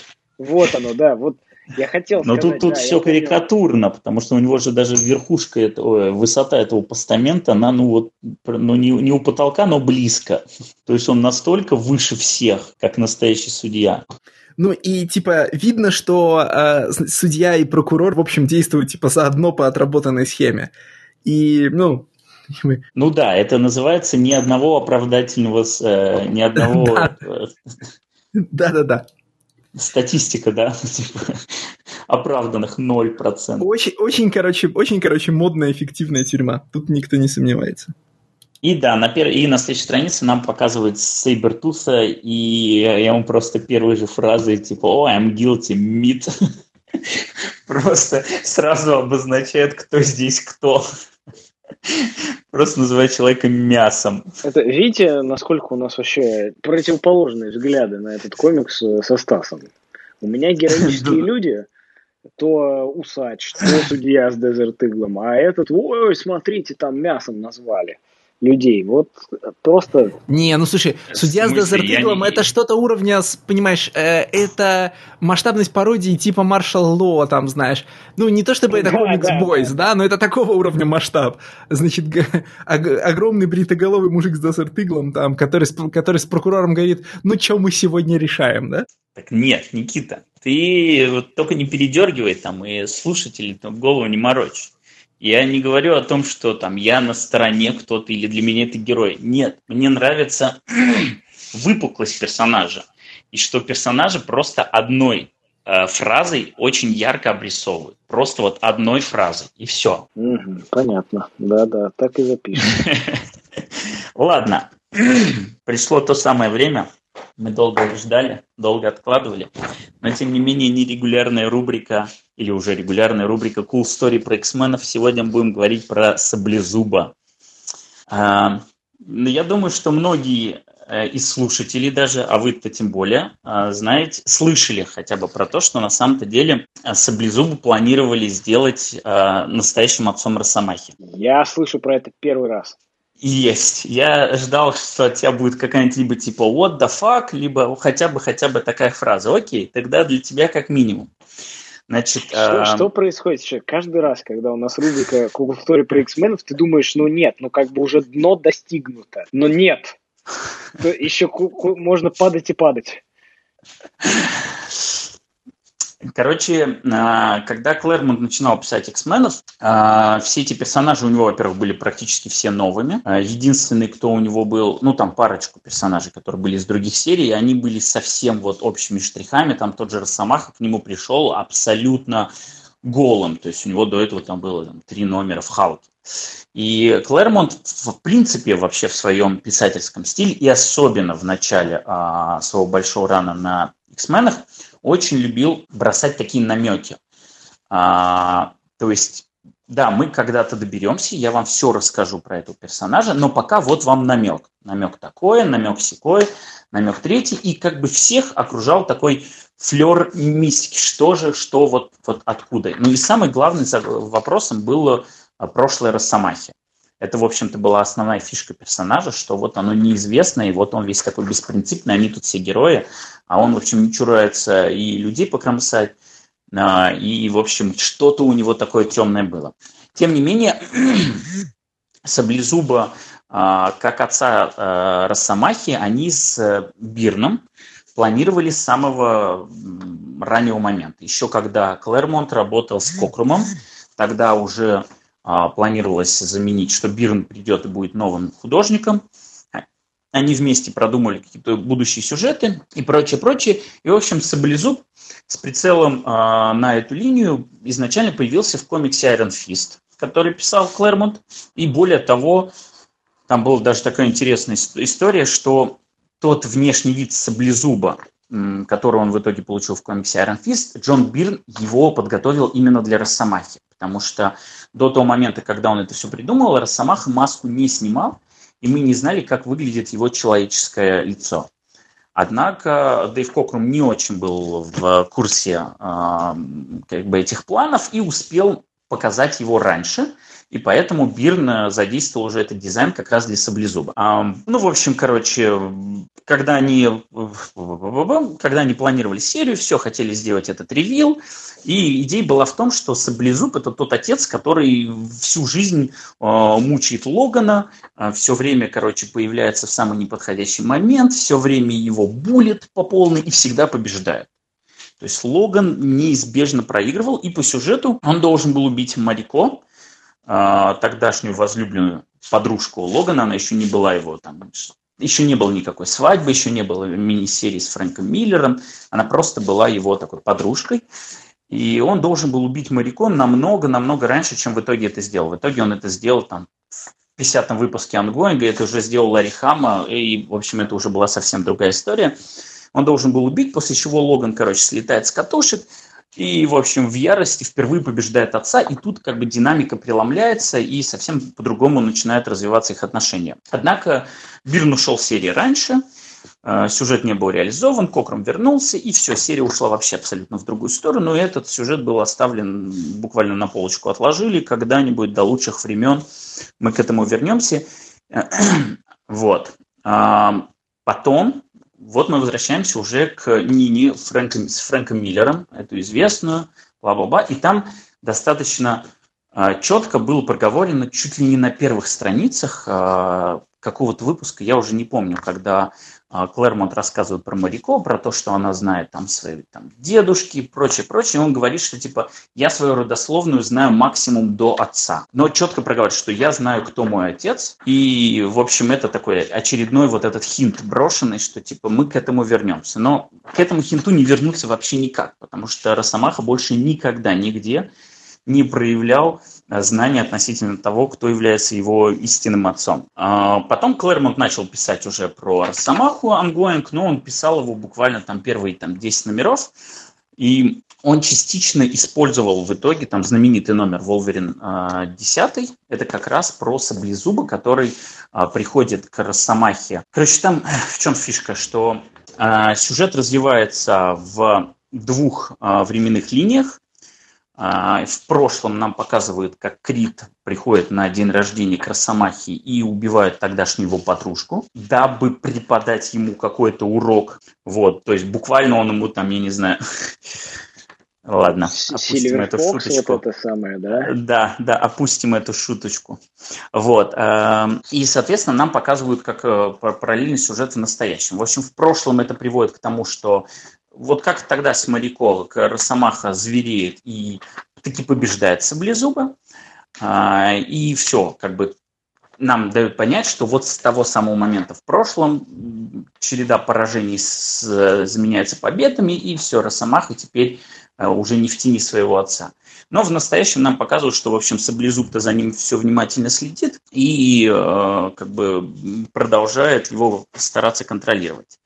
Важный момент, что все это очень сильно контрастирует с тем, что происходит в комиксах про Людей Икс, потому что в них Саблезуб э, достаточно активно участвует. В частности, он был одним из участников э, кроссовера Mutants Massacre, Massacre, когда он вместе с другими мародерами вырезал морлоков, и у них произошла стычка с Росомахой, и, в общем, Саблезуба Росомаху тогда победил. Более того, этого Саблезуба побеждали не только он, там, я не знаю, в комиксе про Человека-паука его побеждала черная кошка, ну, короче, вообще, то есть, знаешь, стрит-кредибилити упал донизу. Но это все нормально стыковалось, потому что у Клэрмонта была идея, которую он не смог реализовать, в частности, потому что его там попросили серии, в том, что тот Саблезуб не был настоящим. То есть тот Саблезуб был таким же клоном, как все мародеры. Вот у Синистера где-то там в подвале, в колбах были оригиналы, он их клонировал, сколько им необходимо было, и поэтому, в общем, этот Саблезуб был таким ложком, которого побеждала даже черная кошка. Па-па-пам. Так, что там потом было? Да, ну потом, собственно, пришел Боб Харрис. Здоровье ему, конечно, мы его так часто вспоминаем, как никого, по-моему, в этом подкасте. И выдавил Клэрмонта, из-за чего вся эта линия с отцовством, она так и осталась незавершенным, и определенное время вообще никак не подхватывалась. А потом на ран пришел Ларри Хаммок, который писал Росомаху ну, очень долго, то есть он там вот писал, я не знаю, выпусков восемьдесят-девяносто, ну, какое-то страшное количество времени. И, но самый известный его ран был с... Сильвестри, это был самый первый его такой художник регулярный, с которым он работал, и буквально там что-то типа в сороковом каком-то таком выпуске, там был какой-то дикий сюжет, в котором участвовал Кейбл, там участвовал робот-андроид эл си ди, в общем, не гуглите. эл эс ди Sound System просто сейчас. Да, да, практически. Вот, и там появляется Саблезуб, который... И нам как раз флешбеки к этому десятому выпуску, что типа Логан, ты типа так и не понял, что, почему я к тебе все время прихожу, да потому что, да потому что. И Логан такой, да что, почему? Он такой, да потому что я твой папочка, щенок. И он такой: нет, да как же так? В общем, у них там начинается разборка, они там сражаются, Саблезуб ему там все время говорит: вот, я тебе там отцовской ширинки давал понюхать, там, ну, короче, вот все время просто... Просто вот в таком ключе... Я заснул на этой истории, и сейчас у него такой просто этот... Просто он начинает его там всячески унижать, но в конечном итоге с ним таки разбираются, там... А, Росомаху подхватывает щит, и он такой в трауре, типа, что за фигня? И тут абсолютно рандомный шилдовский чувак, просто какой-то ну, обычный просто чувак из щита, и говорит такой: да нет, типа, что ты паришься, я проверил, у вас вообще разная кровь, он не твой отец. И типа такой: что? И Фьюри такой: да, да, но ты не удивляйся, что он тебе все это говорил, он-то искренне думает, что является твоим отцом. И все. То есть вот буквально на этой сцене этот хвост обрывается, и мы такие: а, ну о, потом мы-то уже подумали. Вот такая вот это забавная как, история. Вот, вот, вот, вот этот финал меня как-то подкосил.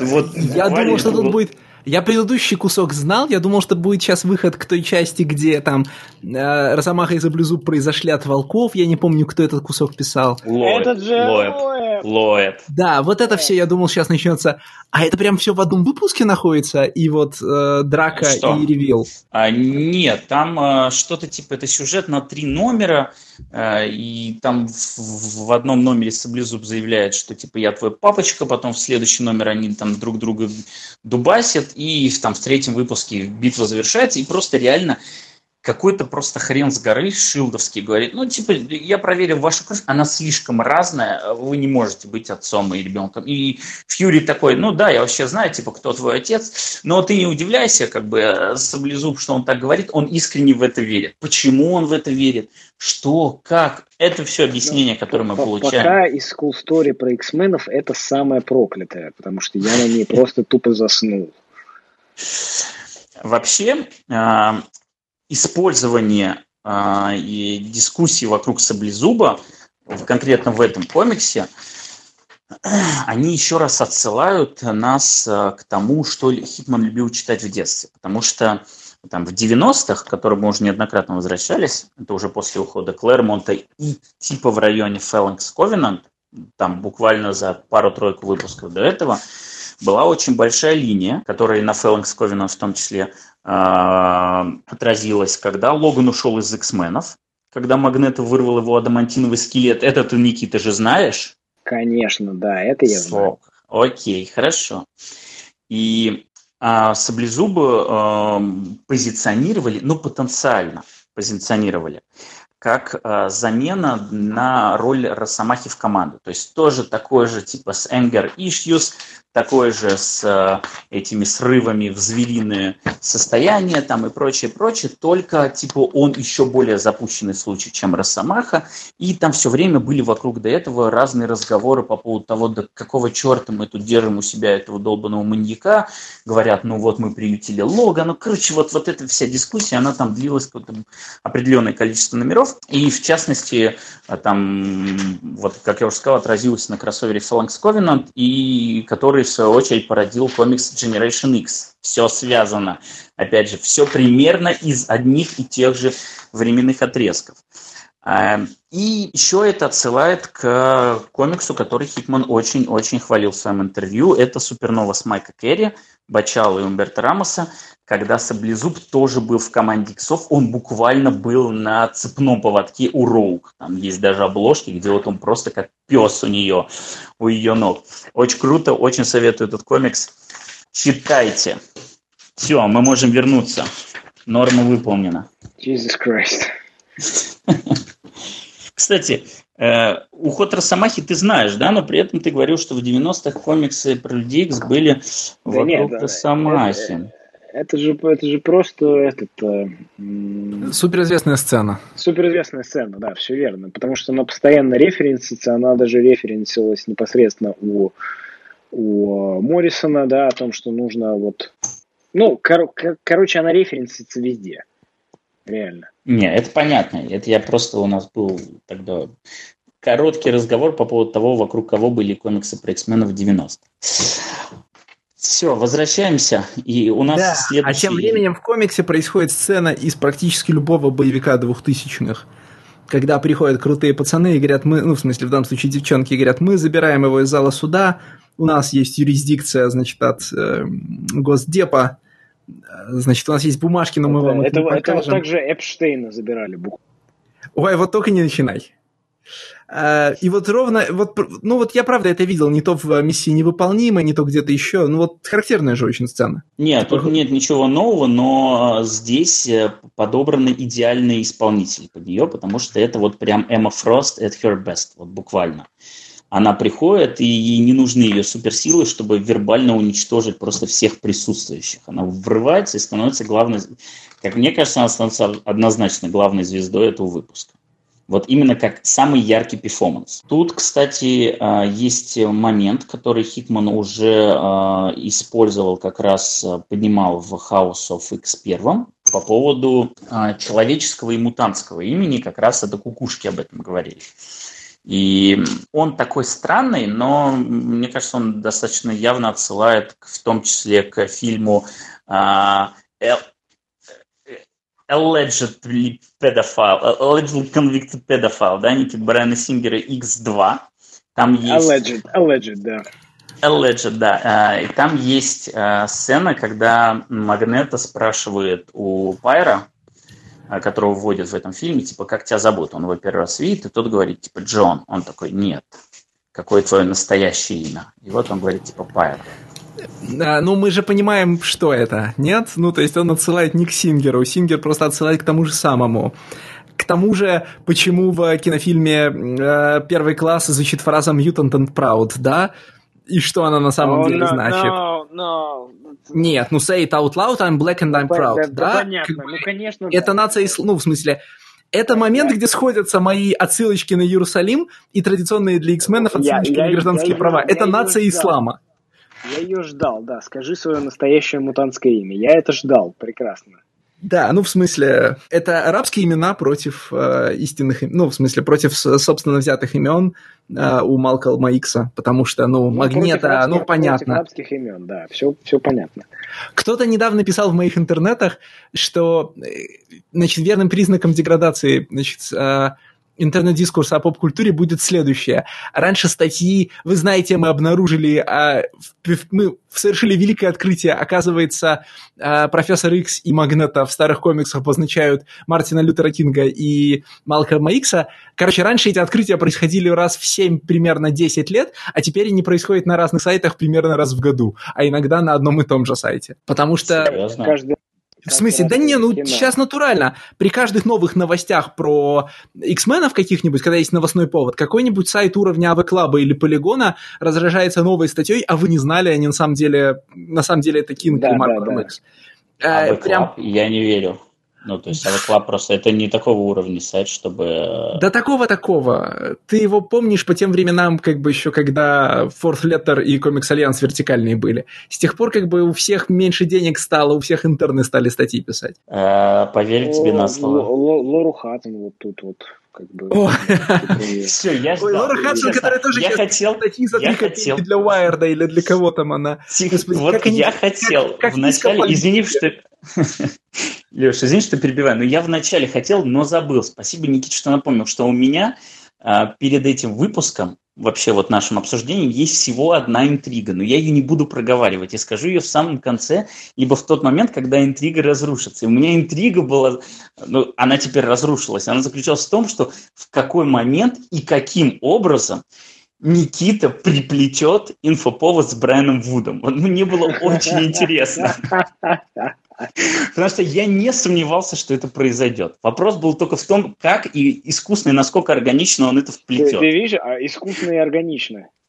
Отлично, Никит, снимаю шляпу, снимаю да. шляпу. Ты, ты выждал момент и выстрелил ровно тогда, когда это нужно было сделать. Блестяще. Ну, короче, приходят наши сепаратисты, используют очень трогательную фразу про то, значит, что всем дали дипломатический статус в свете будущей автономности их государства и забирают Саблезуба. Да, тем не менее, тем не менее, вот да, чудовищно, но проговаривают, э, а, а, а, фу, господи, по поводу того, что э, Саблезуба-то, я так понимаю, судить будут. И мы вот в этой двенадцативыпускной серии мы увидим мутантский суд над Саблезубом. Это не просто... То есть это не амнистия, это экстрадиция. Вот в этой сцене происходит. А, нет, если бы это была экстрадиция, они бы не говорили про дипломатический иммунитет. Нет, я не говорю, экстрадиция, я не говорю, я не говорю в там, юридическом плане, а в смысловом. Ну, то есть в данном случае mm-hmm. мы не просто его э, освобождаем от какой-либо ответственности. Нет, мы его забираем, просто мы его сами судить будем. Слушай, ну это будет, нет, это будет очень двулично со стороны, значит, наших идеологических лидеров, потому что они сами послали э, Мистик на, зада- на значит, задание спасать волшебную флешку, да, и как бы из всей группы с этого задания хапнули только Саблезуба, и теперь мы Саблезуба будем судить за что? За то, что попался? Да. Но не, нет, подожди, подожди. Не в первом выпуске, в первом выпуске даже Мистик, даже Мистик ему тогда выговаривала за счет того, по поводу того, какого хрена ты тут устроил бойню. Выговаривала со стволом в руке. Даже Мистик, ну в смысле? Ну, наверное, ее ствол стреляет волшебными нелетальными пулями, и она гораздо лучше контролирует свою способность убить человека. Нет, я к тому, что я к тому, что пока нам не опровергнут это, но звучало это так: вы проникаете, забираете необходимую информацию и уходите. А то, что Саблезуб решил устроить резню, это была его собственная инициатива. А раз ну, ты это сделал, ты будешь за это, конечно, за это будешь отвечать, но судить тебя будем мы, а не они. Стас, вот, значит, смотри. Нет, а, нет, мы такие, нет. Смотри, вот ты такой, значит, нет, профессор посмотрим, Икс, посмотрим. Никита такой Магнета, я такой, значит, здесь за, значит, за растения, в смысле за Кракоа, и мы такие втроем решаем. Значит, нам нужно послать на очень ответственную миссию с трех суперответственных агентов. Значит, кого мы пошлем? Мы пошлем тетку, которая носит пояс с черепами и не расстарется со стволом. Мы пошлем, пошлем чувака, который убивает людей, ну, просто потому, что может. Да? Multiple rapist еще. Да-да-да. Значит, и, наверное, когда мы им скажем, вы, пожалуйста, заберите флешку и никого не убивайте, они сделают так, как мы попросили. Э, при том, что у нас, как бы, как выясняется, да, есть циклоп, который может поставить под ружье, там, значит, какого-нибудь а, архангела, всех, там, всех да, вот это. Мутантов, да. Все, все а, всех хороших мутантов, всех хороших мутантов, да, нет, трех бывших Апокалипсиса и Хаск. Стас, ну это, это была акция устрашения, это буквально textbook uh, definition of terror. Это была акция устрашения. Вы крадете флешку, но помимо этого вы еще режете людей. Это нет, акция устрашения. Нет, нет, конечно, им не сказали, вы режете... Не было такого. Конечно, им не сказали, вы режете людей. Они просто отправили на дело Саблезуба и Мистик, блин. Это логично, потому что, потому что они отправили на... Нет, они отправили на миссию злодеев, которых, если что, поймают, им-то будет пофиг, их репутация уже ничего не угрожает. Прикиньте, какая будет ситуация, если вдруг за кражей поймают, там, я не знаю, Nightcrawler, Джин Грей и Шторм. А типа это репутация Кракоа, что мы отправляем... Подожди, Стас, да. Стас, хронология X-менов никуда не делась. В хронологии X-менов уже, значит, уже... А... Ну, у Джины Грей вообще послужной списочек такой «Будь здоров» с точки зрения людей, не с точки Господи, зрения читателей. Теперь-то ты вдруг отсылаешь к хронологии. Что произошло? Ну, Хикман сам отсылает к хронологии, нет? Э, нет, подожди. Не... В хронологии про любого персонажа происходило достаточно того, чтобы его нельзя было назвать Нет, героем. Окей, Вообще окей, давайте, окей, давайте. Другое дело, что есть глобальное статус-кво у каждого персонажа. Вот эти герои, а вот эти злодеи. Нормалды, злодеи... давайте пошлем Джейми Медрокса. Он как бы жулик, но людей не убивает. Давайте пошлем, я не знаю, Гамбита. Ну, то есть, что-нибудь да. такое сделаем. Да? О, бой, Гамбит. Где Гамбит? Количество кандидатов... Количество кандидатов, вероятность, э, значит, веро, э, в отношении которых вероятность, что они убьют кого-то на миссии меньше ста процентов, огромна, да? Но вы посылаете Саблезуба. Ну, вот я просто... надеюсь, я надеюсь, что... Нет, вот эта, фра... вот эта сцена, она, она не заканчивается на этом. Линия Саблезуба не на... заканчивается на этой сцене. Я уверен на сто процентов, что у нее еще будет третий акт. Первый – это э, миссия, второй – это этот суд, будет еще что-то Нет, первый акт – это не миссия. Первый акт – это э, Циклоп отмазывает Саблезуба, второй акт э, – это, э, значит, э, ну, Эмма Фрост отмазывает Саблезуба. И да, я согласен, что в третьем акте… Это семантика, Алексей, миссия включает и тот момент, когда Циклоп отмазывает Саблезуба. Ну, если тебе будет так но, легче. Но, да, давай, давай вот еще раз прямо логическую цепочку. Значит, нам нужно украсть флешку. И мы просто посылаем самых э, отвратительных, э, реально, масс-мердерерс и масс-рейпис, сериал-рейпис, э, украсть эту флешку. И как бы мы такие, ну, они же украдут флешку просто, они же больше ничего делать не будут. Это конкретно очень хорошо продуманная акция устрашения. Потому что, еще раз, можно было кого угодно послать украсть эту флешку. Можно было, если там Тоуд нужен был обязательно, потому что он выяснил, что он хакер, можно было действительно послать Гамбита с э, Тоудом, а не слать туда Саблезуба, Мистик, но типа, и вопрос репутации. Окей, хорошо, Гамбит, у Гамбита хорошая репутация, его ловят. Но здесь ловят мутантов, которые принадлежат к Sovereign State of Кракоа за какими-то черными делами. Типа, репутации Кракоа всем насрать, все и так все понимают, да? Что they are sending their people and, not, and they are not sending their best. Для общественности еще не существует репутации Кракоа в том виде, в котором она существует ну, для она тебя, существует? Ты же понимаешь? Не ну, не, ну как она существует, потому что туда уже отправили послов, и послы э, все э, члены э, разведческого сообщества. Так. Ну, и, естественно, там, как, я уверен, что какие-нибудь новости есть. Я поэтому и говорю, что нам не достает реально, буквально, трасков-трампов, которые бы с э, трибуны вещали и говорили, что, вы знаете, давайте строить э, концлагеря для иммигрантов. Да, господи, этого было столько уже, что просто, мягко говоря, присытились уже. Это невозможно просто. Отличный флоу, потому что там должна быть еще в конце фраза «And some, I assume, are good mutants». Да, «And some, I assume, are good mutants». Да-да-да. «Good mutants all». Круг замкнулся, можно возвращаться и обсуждать страничку с омега-циклом. Нет, подожди, Круг. еще не можем, потому что у нас, вторая, у нас вторая регулярная рубрика «Что будоражит фанаты», и это прям очень хорошо в этот раз вышло, потому что мне было... Я когда прочел выпуск, подумал, блин, ну за что тут можно зацепиться? Вот я все время, каждый раз, когда прочитаю выпуск, прежде чем я иду смотреть фанатскую реакцию, мне интересно, по поводу чего будет основная дискуссия.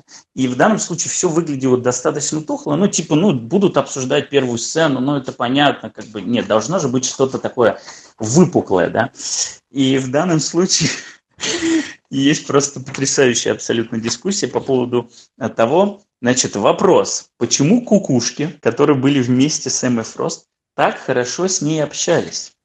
Это просто драма. Предыстория. На текущий, текущем континьюте, Алексей, спасибо, напомнил, значит, кукушки вроде как в ссоре с Эммой Фрост, потому что они очень сильно поссорились в а, прекрасных, в кавычках, комиксах Death of X и а, а, Inhumans versus. X-Men. А, и мы были свидетелями этого, читая комикс Джин Грей, где они не просто холодно, а всячески ее там подкалывали и говорили, что типа, мы вообще ничего общего с тобой иметь не, не хотим. А здесь внезапно ее называют мамой. Как же так? Просто там реально было бурление, типа, ну, Хикман, мы все понимаем, но имей же совесть, да, вот, ну, хоть, хоть какое-то там развитие персонажное учитывай, э, которое произошло там за последнее время. Тут внезапно в тред врывается хикмановский апологист, как будто самому Хикману не пофиг вообще на это, и такой, постойте, так это же те две другие кукушки, а не те три, что поругались. Это те две, что воск... были воскрешены. Это же типа Софи и Эсма. И, ну, пофиг, что одна из них э, хотела убить Эмму Фрост перед своей смертью Моррисона, мы это опускаем.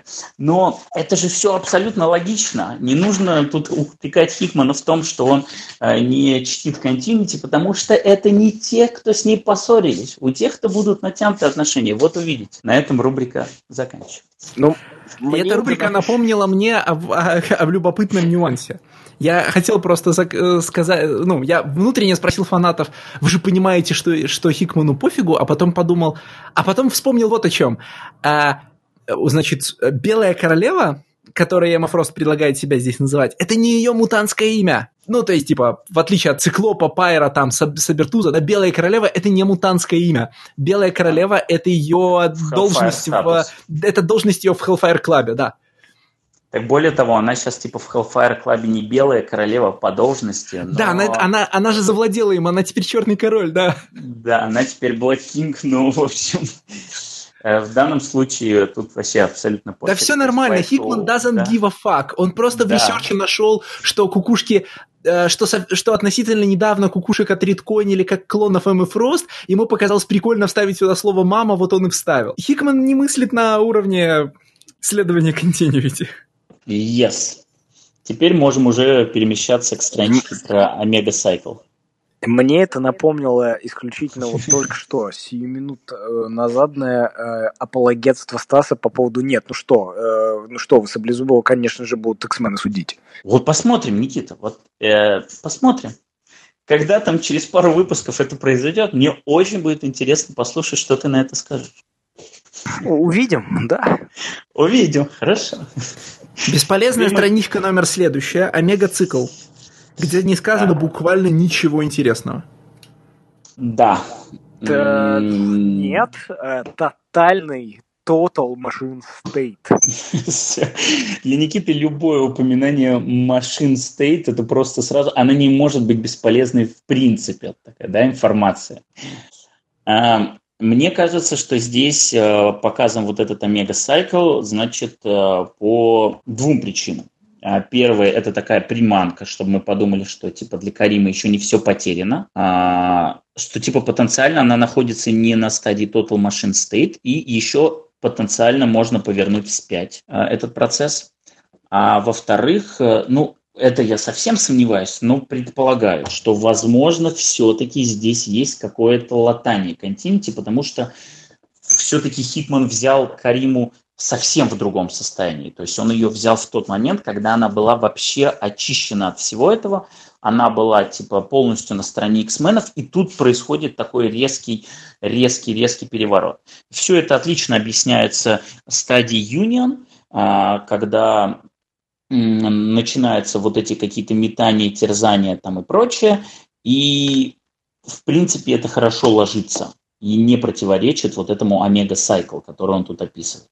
То есть потенциально, типа, нет, я не совсем обалдел, и не просто взял и захотел, откатил персонажа на, я не знаю, к моменту его появления, просто забив на все, что с ним было до этого. Нет, я это вот вписал в свою логику. И, кроме того, здесь такой большой фокус делается на этих Nano Sentinels, которые, в общем-то, у Моррисона играли достаточно важную роль в первых арках, когда там всех заразила Кассандра Нова, и они там все болели, потому что у них Sentinels в крови, в крови были. Но Хикман пока это вообще никак не отыгрывает, и это странно, возможно, он в будущем про это вспомнит. Или мне кажется, что эта страница нужна для... Короче, у меня же есть, помните, моя великая теория про Землю как мутанта? И мне кажется, что эта страница нужна для того, чтобы потом провести параллель между э, Омега Сентинелем в отдельном человеке и Омега Сентинелем в человечестве. Ну вот э, в икс три, да, ну в смысле вот этот вот... в той части, которую мы читали в прошлом выпуске, про слияние людей и машин и прочее, вот там же вот это вот все и происходит, да, значит, uh, biological machines propagate in host, uh, human becomes aware of the combined consciousness, там, of it and the sentinel, там вот это посттравматический процесс, и потом в конце, значит, вот этот uh, total machine state, да, uh, я уже не могу, как, как Никита говорит, без расстановки, uh, то есть процесс преобразования человека и процесс преобразования человечества, который мы, типа, будем останавливать. Нет? Ну, вполне нормальные параллели есть. Не исключено. Нам надо просто понять, что еще в икс три будет в итоге. Тогда уже можно окончательно как-то это одно с другим связать. Ну, по-хорошему, мне кажется, это только для того, чтобы Мюллер в кружок вписал букву «Омега». Все. Ну, по большому счету, да. Но, конечно же, есть сразу Total Machine State. Не, ну, вы же понимаете, да, что такие странички еще делаются для того, чтобы сделать перебивку между предыдущей и следующей сценами. В смысле, вы хотите закончить предыдущую сцену на левой стороне разворота и следующую начать тоже на левой стороне разворота. А для этого да, вам нужно да. чем-то забить страницу. Да, конечно. Все верно. Не, ну обычно для этого реклама существует. Ну, реклама есть фиксированное количество страниц в выпуске, и, честно говоря, я уже настолько давно не видел кавер-ту-кавер сканов, что я прям уже не представляю, где она вообще находится теперь. Окей. И мы переходим к финальной сцене. Никита, твоя любимая, да? Mm. Ну, типа там героические люди, все дела. Героич... Нам показывают их перспективу. Но... А, Но... Снова, прикинь, нам, нам обещали, смотри, нам обещали, что Хикман такой, ну все, в этом выпуске вы получите своих X-менов, а в сам последний момент раз, и спотлайт опять на, на людях. На... Это, это, наверное, не самая моя любимая сцена, потому что... Тоже... Никита, там есть сентинель, у которого дрель вместо башки. Как можно не любить эту сцену? Да, да это-то пожалуйста. Нет, я, опять же, больше хочу того, что было бы моей любимой сценой. Это было бы, опять же, участие большего количества марвеловских персонажей, у которых видимый allegiance – это машины или наука на стороне... Да сколько можно, сколько ну, ну, можно, вот, ну, вот, вот смотри, ну сколько можно хотеть Полярис в комиксе, вот столько можно и мне хотеть а, да братающегося ты... Тони Старка и Хэнка Пилла. Я понимаю, что их никогда... А мы не будем обсуждать, что Полярис confirmed? Потому что я же отстаю от новостей, у меня совсем да. свежие новости, что Полярис confirmed. Ну да, да. Хикман тут заявил о том, что э, X-мены, которые выйдут, когда в октябре стартует ангоинг, что он постарается его делать в формате done-in-one истории, то есть каждый выпуск это будет отдельная история, и это будет не про Саммерс Клан, как будто кто-то об этом подумал, но вдруг нет. И более того, в первом выпуске сначала главные действующие лица в каком-то там экшене будут Циклоп, Магнета, Шторм и... Па-ба-бам, Полярис. И только вот теперь-то вы, ирландские копы, вздохнете свободнее. Все, все в порядке. Да, вот наконец-то пошли нормальные комиксы, анонсировали приличную супергероику. Понимаешь, Никит, вот количество вот этих вот гомофобов и широко узнаваемых, хорошо узнаваемых людей, которые как-то связаны с машинами, оно не такое уж большое количество. Да в том-то и дело, что вот можно... Это, ну, и это настолько смотри. Утомляет, понимаешь, когда уже, я не знаю, в кроссовере Second Coming уже, потому что, ну что еще с ними делать? В кроссовере Second Coming их всех объединили уже в одну. Все. То есть это мы уже понятно. Достигли Нет, пика, пика просто. Я говорю про другое, что вот, но... Хэнк Пим и так уже уничтожен как персонаж. Что а, ты ему? Про этих других. Конечно, я говорю про Тони Старк, я говорю про Хэнка Пима, я говорю про видных персонажей Marvel Universe, у которых allegiance явно на стороне машин или же явно на стороне э, ну, науки, да, так скажем. То есть это Вижн, это Тони Старк, это Хэнк Пим, это еще тысячи, это Машин Мэн. Это самый, персонажи, да? Про которых Хикман сам писал, мы будем строить большую машину, да? Да, да, да, все верно. Это, это очень вот надеюсь. Ав- Ав- Avengers World, вот тот же самый. Avengers World это буквально же Death Star просто, по сути. Очень надеюсь, что они вообще никак не будут отыграны в этой истории. Они, скорее конца. Всего, точно там и не появятся. Но... И слава богу. Почему Потому нет? что, ну... И я понимаю, что это исключительно по тому, как было раньше, но все лучшие истории про X-менов э, это истории, когда они изолированы ну, от всего это, это Marvel и Universe. И как и про Человека-паука, про X-менов, вот они два, две То франшизы, есть, которые прости, абсолютно изолированы. Separate but equal. Э, да я бы вообще, моя воля, я бы вообще отделил бы их, выселил бы в отдельную вселенную, чтобы никакие Капитан Америки там никто, нигде, никаким образом на горизонте не маячил.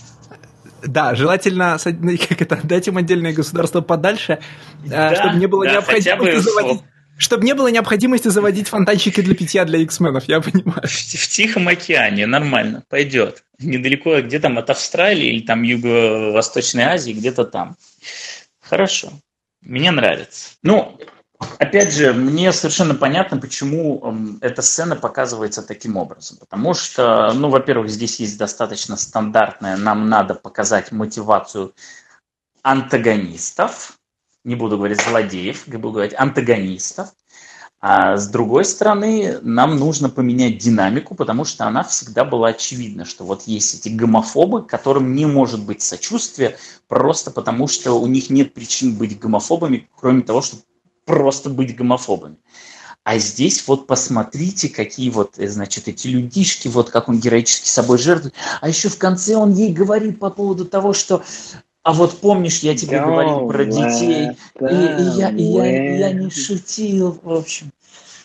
Вы все видите сразу же allegiance Стаса. Вы можете записывать их в книжечку, да, что, в общем, все понятно с ним. Тем не менее, здесь есть интересный момент, на который я хотел обратить внимание. Опять очередная а, брошенная мимолетом фраза, которую я не до конца понял. Значит, когда а, Карима вместе с... Я забыл, как зовут эту девушку. В общем, no, а, доктор Но... Грегор. Доктор да. Грегор, ноунейм персонаж номер один, да, самый главный, вот, обсуждает по поводу того, насколько вы способны контролировать э, MotherMold. Она бросает фразу «The second you lose control, it's hard not to see the entire planetary system covered in cold, emotionless gray, with not a single pink flashy bit inside». То есть, с одной ну, стороны... Avengers World, что, что, что MotherMold строит Avengers World. Что, это э, на что нафиг э, Sentinel истребят людей. Ну, ну да, не совсем, типа. Ну, нет, потому что Pink Flash — это люди. Есть же стереотипное название э, кар, типа вот этого э, постапок. Ну, великая катастрофа, которая произойдет при выходе э, наномашин из-под контроля, серая масса, да? Что э, поскольку нано. Ну, фаланга. Нет, ну типа это есть такая концепция в реальности, ну, да, что да. Поскольку наномашинам надо из чего-то перерабатывать, ну, что-то из чего-то строить, они просто нафиг переработают всю планету на наномашины, и получится большой, ну, большой серый клубок из роботов. Ну, как бы, а в данном случае, понятно, э, сентинели уничтожат человечество, потому что, ну, потому что мутанты родятся из людей. Ну, как бы, давайте задавим зародыши. Да. А с другой стороны, при желании, можно эту фразу прочитать, как, помнишь, Никита, я тебе рассказывал про давнишний сюжет в X-менах по поводу того, что типа Сентинелы посчитали, что источником радиации является Солнце, и поэтому полетели да, да, его да, гасить. Да, да. Вот. Так там же на это есть, на это же есть отсылка буквально на следующую страницу, ну в смысле... Как только у нас вот эти ошейники отключатся, MotherMold полетит в, прям полетит в сердце Солнца. Нет, там по-другому. Это и про то, что она летает на орбите э, Солнца, и как бы ее гравитация затянет, и про то, как Сентинели... Ну, это суперизвестная сцена про то, как сентин... Мастер Молд и Сентинели летят на Солнце. Ну, э, Мастер Молда там еще там не было, э, но э, смотри, просто тут по-разному. С одной стороны, она вроде как... Эту фразу можно прочесть, что типа погрузят вообще всю систему в, во тьму, попытаясь уничтожить Солнце, потому что это источник появления мутантов. А когда она говорит по поводу того, что мы ее сбросим, она говорит, не сбросим, чтобы они Солнце уничтожили, а чтобы уничтожили MotherMold, потому что просто Солнце его поглотит, и все. Это как... Это как я, не готов читать преду... я не готов читать твою предыдущую фразу, как то, что они полетят уничтожать Солнце, и от этого все покроется серым. Ну, все покроется не серым, все покроется снежочком, да? Э... Ну, cold, emotionless grey. Ну, cold, emotionless серый как противопоставление розовому, ну, в смысле, да, металлический нет, против нет, мясного. Я понимаю, что основной Стекло смысл это тот, который мы уже проговорили, но мне кажется, что здесь, опять же, такое двоякий, может быть, двоякое прочтение, типа, а вот, посмотрите, я вас отсылаю опять к той самой сцене. Не, ну, если ты хочешь... Винк, винк. Дво... Если ты хочешь двояких прочтений, то обрати внимание, что... самоубивающий, значит, что самоубивающийся ученый, строящий MotherMold, говорит жене, что у них так и не получилось иметь детей, да, что на их глазах MotherMold еще не заработал. Тут как бы, э, ну, Хикман-то, не, как это сказать, у Хикмана основной инструмент создания символизма – это кирка и лопата, он не миниатюрист. Не, ну вообще тут по поводу символизма MotherMold он нормально, потому что там есть момент, когда мутанты прилетают, и они буквально кричат, что «No matter what, protect the mother». То есть это очевидная параллель с икс два, где а, точно так же Protect the Mother, только ей была Мойра, Mother Акаба. А здесь MotherMold. Ну, давайте типа... уже лучше переместимся к нашему, к моему подозрению пока. Может быть, вы тоже подозреваете, но что Карима, которая здесь, это Карима из э, икс три. Ну, мы это уже или говорили с тобой еще. Это ну, из икс три, в, в да, и скорее... Да, скорее э, икс два, икс два, правильно говорить. икс два, по-моему. Мы да, это в Powers of икс три проговаривали же этот момент. А, что есть такая вероятность, что через черную дыру Мамбо-Джамбо попадет сюда, и она... Да, и но, но, но тогда мы это просто подозревали, что может быть такое. Здесь нам прям очень толсто намекают, что... Где? По ее последней фразе э, с Куртом, когда они ну-ка. переговариваются. Сейчас. Давай. Это когда он спрашивает, типа, Карима, what a surprise, picking sides are we? И она такая, actually, it was all of you, wasn't it? Да, да, да, да, да.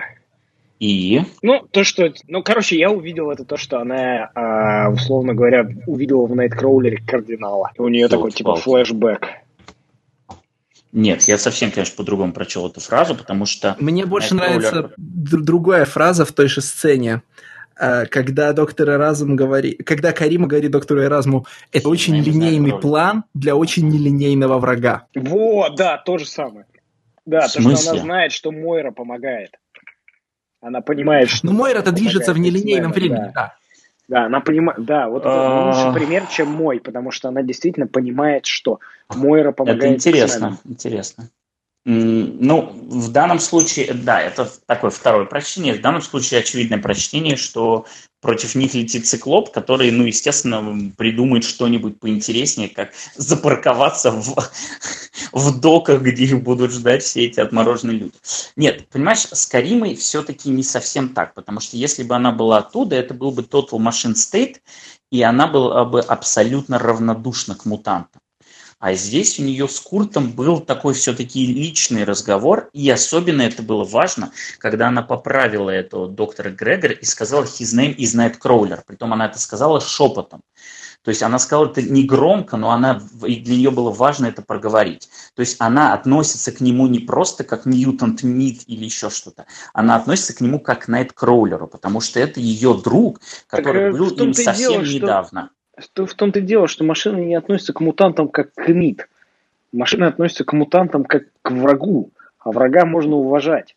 Это ты видишь из э, взаимодействия того же самого Нимрода с э, Апокалипсисом или с другими мутантами, которые на него нападали. Он относится к ним как к врагу. И точно так же э, Карима относится к врагу, как, когда она разговаривает с Распутиным или с кардиналом. Точно а так. возможно, возможно, у Каримы еще не наступил Total Machine State. Вот, я об этом да, она находится на стадии, на стадии Union, я... где у нее посттравматический этот самый, да. Именно ну... об этом я и говорил тогда, и хотел подвести к тому, что да, это еще один намек того, что она еще не конвертнулась, и у нее еще остались вот эти вот личностные отношения с мутантами. Это, которые... это скорее всего так. Но опять же, если мы смотрим, как X-мены относятся к машинам как к, значит, чудовищному оружию, которое их должно уничтожить. Они не относятся к ним как к живым врагам. Да, они относятся к ним как к оружию, которое их уничтожает. Поэтому они, соответственно, хотят его тоже уничтожить. Машины относятся к мутантам как к врагу, который мешает им достичь ascendance, то есть если у них будут мутации, то их просто тупо в фалангу не пустят. И те, и другие относятся к людям как к мешающим и охреневшим сволочам, которые не дают спокойно жить. Тут просто важный момент еще, когда она проговорила, что his name is Nightcrawler, что практически сразу же, когда Курт возвращается, он называет ее уже не Каримой, он называет ее уже Омега Сентинел. То есть он для себя этот выбор сделал, он увидел и для себя уже понял ее решение, что все, она уже перешла туда, и она уже не Карима Шапандар, которая была их другом. Она уже стала Омега Сентинелом, которая сейчас участвует в потенциальном геноциде. Не, подожди, подожди. А, значит, если ты про сцену, где он возвращается на борт, то там mm-hmm. есть, то, то, там есть, прости господи, неопределенный артикль, да? То есть он не, он не имеет... Он не имеет в виду, что он расчеловечивает Кариму. Он э, имеет в виду, там, они привели что Халка. Что может да? быть больше, да. Нет, в том смысле, не что их так может быть те, больше. Тем более, так а, тем более. В смысле, он характеризует ее по мощности, да? Может быть, не все участники группы вообще знают Кариму, я не знаю, ну... как бы я не специалист в Continuity, все ли они с ней встречались. Mm-hmm. Может быть, он не хочет, как бы сказать... Короче, если он, если он и сейчас скажет про Кариму, они могут это, э, как это сказать? Hesitate. Hesitate, да. да. да, да, да. А тут как бы не, все выглядит так, домой. а тут выглядит все так, как будто, значит, он говорит, ну, с ними есть Омега Сентинель какой-нибудь, и э, Росомаха понимает какой, и говорит, ну, с этим мы разберемся потом, да, типа, сейчас мы не будем на эту тему рефлексировать, потому что, как бы, Росомаха как раз традиционно тот персонаж в команде, который, ну, предлагает не волноваться, пока... крючок, да. Да, и, и предлагает э, не, как это, не рефлексировать о проблемах до того, как нужно с ними что-то делать. Поэтому, по-моему, здесь дело не в том, что он ее расчеловечивает, а в том, что... Как это? команда должна быть в сборе к моменту, когда они взорвутся? Возможно, возможно. Но потом идет героическое пожертвование доктора Эразмуса. И, в общем, все достаточно красиво нарисовано. Происходит взрыв, и бам, X-Men мертвы. Все. House of икс четыре начинается с того, как Савьер поднимает под People или убивает Мойру Икс, точнее клона Мойры, и запускает новую команду. Кто-то на секунду верит в то, что кто-то из X-менов погиб в этом взрыве. Ну, вдруг, мало ли. Но это вопрос к вам, я не к слушателям, я не, не услышу их ответа. Ну, это же возможно, в смысле... Поскольку у нас тут будут переменные, сюж... переменные исторические линии, вот это все. Я думаю, что тут достаточно нагнетали про «Никто не забывает основателя нации», чтобы можно было прям вот здесь, в этом месте, можно было сюжетно на несколько выпусков убить там Циклопа и команду. Типа, понятно, я, я же все еще жду, что к концу все, все странные изменения откатят, а X-мены просто будут жить на Луне и приключаться. И как бы да, вполне можно сейчас вот их всех поубивать. А Dawn of X будет в одиннадцатой жизни Мойры. Да, конечно.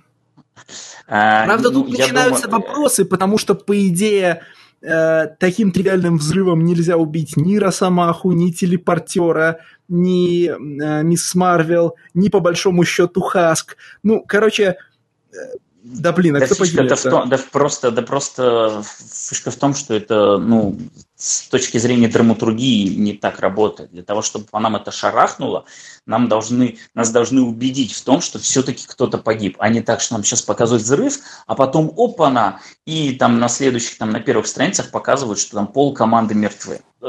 Это не ударит, то есть у тебя должен быть вот эмоциональный выплеск в тот самый момент, когда это совершается. А, ну, смотри, то с точки зрения драматургии, там... с точки зрения драматургии, ты в этом месте работаешь не с развязкой выпуска, а с клиффхенгером выпуска, который наступает позже. Mm-hmm. И тебя вообще не, может не интересовать э, эмоциональный эффект, потому что объективно последняя страница оставляет читателя с вопросом, что же будет дальше. Ну, в смысле, э, что именно произойдет? Это та цель, которую ты добиваешься клиффхенгером. То есть, хочешь ли ты сразу открыть следующий выпуск и узнать, какие изменения произвела последняя страница? Да, хочешь. Миша накомплишь. А кто выжил, кто Понятно. помер, это как раз не принципиально. Принципиально то, как ты обставишь, как они помрут. Потому что одно дело, когда ты к этому будешь подводить полвыпуска, а потом в последний момент убьешь персонажа, и по тебе это бабахнет эмоционально, а другое дело, когда ты откроешь первую страницу, и тебе покажут кучу мертвых X-менов, и ты такой, well, да, what? Да, но Все. ты не забывай, Стас, ты сейчас эффект. буквально... Ты сейчас буквально противопоставляешь творческие методы Ремендера и Хикмана. Ты не забывай, что Хикман нифига не, не сентиментальный автор. А, рабо, значит, накачка читателя к эмоциональной развязке и взрывная эмоциональная развязка – это из нынешних архитекторов Марвела, ну, вернее, как из нынешних, из людей, которые много работали на X-менах. Это а, ремендеровский стиль. Да? Хикман, и мы это знаем по всем его крупным работам, не очень уверенно себя чувствует в моментах эмоциональных, э, эмоциональных пей-оффов для читателя, э, таких не грандиозных, да, про великую битву, а таких, короче, где кто-то падает на колени и рыдает. Поэтому он от них как может уклоняется, да, он сжимает их в один кадр, он оставляет их за кадром, э, он полностью, вы, значит, то ли осознанно, то ли неосознанно задвигает второстепенные линии куда-то. Господи, вот это... Э, Обсосанная на всех, значит, на всех углах интернета э, сюжетная линия про Смешер, да, из э, Авенджеров, с которой Хикман не знал, что делать. Yeah. Где он типа делает, вот это, первое, это первый флирт, это первое свидание, а потом типа сорок номеров, ну, утрировано сорок номеров, ее никто не видит, а потом она приходит в кадр на пару кадров и говорит, да, кстати, я беременна. Ей говорят, о, отличное время, короче, завести ребенка посреди войны, уходи из кадра. Она уходит из кадра и не возвращается. Вот так Хикман обращается с эмоциональными линиями. Поэтому, Я не вполне, норм... не Поэтому вполне вероятно, что он вот сделает на последней странице взрыв, на первой странице, значит, выжившая часть команды отряхивается и говорит, ну, погоревали и хватит, пора выполнять дело, да? А где горе, горе происходило неделю вот промежутка. А... Я не соглашусь, потому что а, «Фантастическая четверка» была временами для меня, для меня достаточно сентиментальной, хотя, безусловно, я согласен с тем, что это вообще ни разу не конек Хикмана, это не его творческий метод и работа с эмоциями, это не его, сильный, а, не его сильная сторона. Тем не менее, даже когда он обставляет эти моменты, а он действительно по максимуму уклоняется и сжимает их в кадр в два, он это делает не по границам. То есть вот не как типа нам взорвали, с этого начали. Нет, это произойдет в середине. То есть условный момент, когда, я не знаю, X-мены в X два, э, ну, господи, X-мены в X два таймлайне э, сражаются, жертвуют собой, нам показывают в конце убийство Мойры. То есть нам показывают эмоциональный пей-офф. Ты можешь эмоционально не быть заряжен, но это, тем не менее, он тебе дает этот условный катарсис. Вот, пожалуйста, мы к этому вели, и вот момент твоего эмоционального выплеска. А здесь это тупо клиффхенгер, который, ну, я, я не знаю, бьюсь об заклад, что никто из этой команды не погиб. Может быть, кто-то был очень сильно ранен, скорее всего, Marvel Girl сделала этот о, пузырь телекинетический, э, который всех защитил от обломков и прочее, прочее, потому что она за ну, пять минут правда, до я... того, как Эразмус об этом подумал, она уже поняла, что он сейчас будет делать, и уже подготовилась к этому. Слушай, ну, Стас, ну, реаль... будем реалистами. Из всех персонажей в этой команде самостоятельно защитить себя от такого взрыва не может только Мистик. Ну, ладно, а... еще Циклоп. Циклоп. Но вот я с ограничениями, хотя он, кажется, что-то такое делал, потому что Punch Dimension может многое. Циклоп может все, да. Ну, в том смысле, что смотри, М и... Ну, я не, это понятно. Да? Это, это к вопросу два телеп... о том, почему Два телекинетика могут сделать пузыри и там, все такое. Да. Я к тому, что жертвы будут, просто они будут как раз-таки эмоционально, насколько умеет Хикман, обставлены в следующем выпуске, не на первых страницах, а к этому нас будут подводить парочкой сцен, чтобы по нам это нормально шарахнуло. Так что, в общем, так себе клиффхенгер, честно говоря. Добро пожаловать в подкаст Panels of X, где мы от выпуска к выпуску разочаровываемся в большом событии. Я, например, не разочарован ни разу. Нет, я в данном случае понимаю неизбежность проседания. Возможно, я хотел бы, чтобы это проседание было бы э, менее сильным. Вот так вот. Вот, наверное, корректная мысль, которую я... Корректная формулировка своей мысли. Ну и... Никита-то балдеет. Никита балдеет, понятно. У него X-мены, террористы. У него тут, смотрите, сколько дронов-шахтеров с Меркурия прилетело, с Сентинелов. Они не, живут... подожди, подожди. Дроны-шахтеры с Меркурия меня, на самом деле, не особо э, вдохновили, да? Дроны-шахтеры с Меркурия — это типа «The cavalry is coming». Но пока эта кавалерия идет, нам нужно продержаться, поэтому я героически жертвую с собой, даже несмотря на то, что тут рядом моя жена, мы даже не успели сделать с ней детей. Два дня до ретайрмента просто осталось. А прикинь, он будет мутантом. Их ребенок. Так они не завели детей. И кроме а того, что этот, а, что этот мужик... А, а представьте, себя... завели бы, и он был бы мутантом. А? Как бы, ой. Насколько Блейтонд вообще, э, в какую сторону лежат симпатии э, Стаса? Но Стас, это, это, это чувак, просто... который работает в космосе, он одет в красно-белое, он лысый, и у него рыжая борода. Он тебе никого не напоминает? Мне он напомнил а... Пака. Нет, Пак не носит красное, а красное носит этот самый, э, господи, отец Старлорда. Э, Спартан, господи. Или как его зовут? Спартан же не лысый. Как не лысый? Почему он должен он вообще лысый? Мне напоминать этот персонаж? Я, думаете, читал Guardians of the Galaxy? Да не, ну а, просто... Да. Вообще-то да, ты читал Guardians of the Galaxy. Нет, с Мэнами Бендиса. Но он не лысый был, да, он был нормальная шевелюра у него была. И, по-моему, у него был золотой какой-то наряд. Почему красно-белый? Нет, красный. У него Ригал, у него такой красно-золотой наряд. Красно-золотой. С эполетами, с погонами и со всем прочим. Короче, вообще куда-то... Ладно, короче, шутка не удалась. Прикиньте, его ребенок будет мутантом, хотя они не завели детей. Ну, то есть, спеку... я хотел поднять уровень спекуляции еще на уровень выше, но шутка не прошла. Тем не менее, дальше э, нас ждут два хороших выпуска. Я прям вот уверен, что House of, House of... Нет, я уверен, что House of икс четыре будет э, вот э, в своем формате, в формате персонажной работы сильнее выпуск, чем House of икс три. А, а Powers of икс четыре, на него буквальный тизер Something Sinister. Так что мы наконец-то дождались. Всего лишь на восьмом выпуске из двенадцати нам начнут показывать Синистера, и что, и где он все это время был. И, и выйдет этот выпуск одиннадцатого сентября. Ну, через, наконец-то. одиннадцатого сентября, о май гад, о май гад. Но это еще не Revelation выпуск, то есть какой там, по-моему, House of... Да, Revelation это пять. Да, это восемнадцатого сентября, это момент, когда бабахнет, когда нам условно покажут, что на самом деле это не Ксавье, а Синистер все это время был, условно, спокуха. Вот. А, ну а финал, да, последний красный выпуск, это будет самый последний, когда Powers of икс шесть, Сентинел Мойра э, уничтожит X-менов, и Никита будет просто окончательно счастлив. Да? Но главное, главное, мы с вами сейчас на полпути через этот наш проект. Мы прошли уже половину серии, так сказать, половину ивента. Вот смотрите, вот там, значит, над списком номеров такой вот X разделен вертикальной полосочкой. Мы вот ровно на этой полосочке сейчас. Да? Вы сейчас находитесь здесь. Да. Прошла, так сказать, прошла, так сказать, половина всего большого события. И мож, там, можем ли мы подвести какие-то промежуточные итоги? Ну... Так, наверное, нет, потому что мы подводим ну, да, все итоги. Учитывая то, что номер. Только в начале этого выпуска мы сказали, вот, наконец, пошел сюжет, как-то да. Ну, на самом деле, все-таки эти комиксы, они прям хорошо работают э, именно попарно. То есть это буквально первый, первый выпуск, они были близки, они были такие э, установочные. То есть они были экспозиционные, а вот смотрите, как теперь выглядит мутантская э, нация, а вот смотрите, у нас идеи с, там, с четырьмя там, таймлайнами.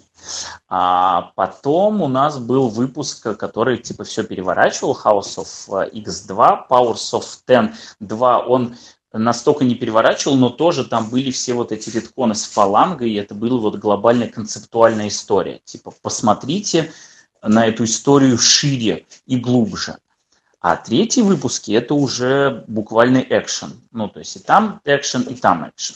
Если мы можем подводить какие-то итоги, то, наверное, для меня, э, наверное, для меня все-таки, вот если мы попарно берем, э, пока идет буквально вниз. То есть первая пара мне нравилась больше всего, вторая пара чуть меньше, хотя House of икс два был великолепный. А третья пара мне понравилась пока меньше всего. Прям значительно. Но я рассчитываю, что сейчас мы пойдем наверх. Optimistic as ever. И, кстати, чуть пока не забыли, на этой же неделе еще вышел комикс Marvel Comics тысяча, где там Эл Юинг вспоминает хрен пойми откуда взявшихся каких-то персонажей, которые, оказывается, там все это время были на заборках Marvel вселенной, но какой-то, короче, это не важно. Параллельно с этим есть не важные для Эл Юинга события, и, в общем, там есть страничка от Хикмана и Уивера, которая называется First Horseman, и он буквально рассказывает про апокалипсиса и про первых всадников, которых он, в общем, хочет вернуть. Притом это те же самые первые всадники, которые были в девятой жизни и которых нам показывали там на страничке с House of икс два, когда Мойра с Апокалипсисом отстреливались от Нимрода, Три Сентинелов и прочих. Вот. Там они были силуэтами, здесь их уже буквально прорисовали. И мне только интересно, когда они появятся. Потому что, ну, типа, хочет ли он задействовать их здесь, сомнительно. Хочет он их задействовать потом. Ну, как бы апокалипсис он уже отдал в серию Экскалибур. И непонятно, поня... скорее так, он заявил, что участниками X-менов будут все. То есть вот все персонажи, которые э, будут на Кракоа, они будут в комиксе про X-менов. Каждая новая история с новой командой. Как где-то персонажи будут пересекаться, где-то нет и прочее. Но мне кажется, что раз есть уже... командные серии с, определенными, с определенным ростером, то вот участниками этих команд Хикман будет уделять не так много внимания. И то, что он апокалипсиса отдал в Экскалибур, это говорит о том, что как минимум на первую волну у него на апокалипсиса нет таких больших планов. И мне интересно, вот этот тизер, это прям вот типа через два года или это через два выпуска? Ну, есть же э, фанатская теория, про то, что нас ждет какой-то довольно крупный риткон апокалипсиса, основанная на том, что апокалипсис говорит «я древнее, чем машины», хотя мы из комиксов про апокалипсиса точно знаем, что это не так, и что в Древнем Египте были компьютеры, да, а, значит, и что... И вот на этой самой странице в Marvel тысяча апокалипсис говорит что-то вроде там типа «я древнее, чем весь мир», вот это все. Когда мир был молодым, я уже был старым.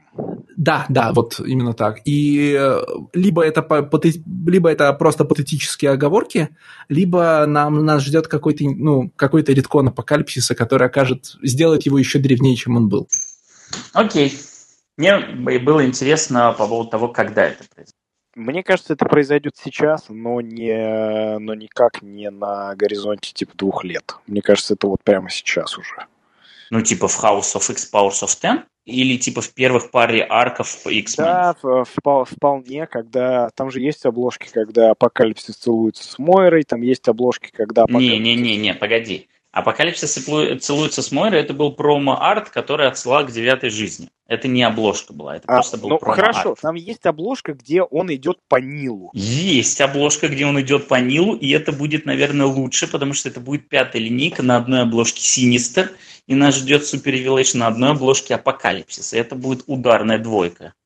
Ну вот, мне кажется, поэтому Апокалипсис слэш Синистер, они вот как-то уже, уже начнутся сейчас. Апокалипсис слэш Синистер, это есть такой раздел. Это я вот не сомневался в вас. О май гад. Как мы знаем, это может раскрепостить женщину. О май гад, о, please stop it. Пожалуй, на этом, на этом стоит закончить. Все, да. Хорошо. На сегодня на этой, на этой мысли заканчиваем. Да, доброго вам вечера, да. Да. Хороших вам мыслей наедине с собой. Всем пока. До свидания.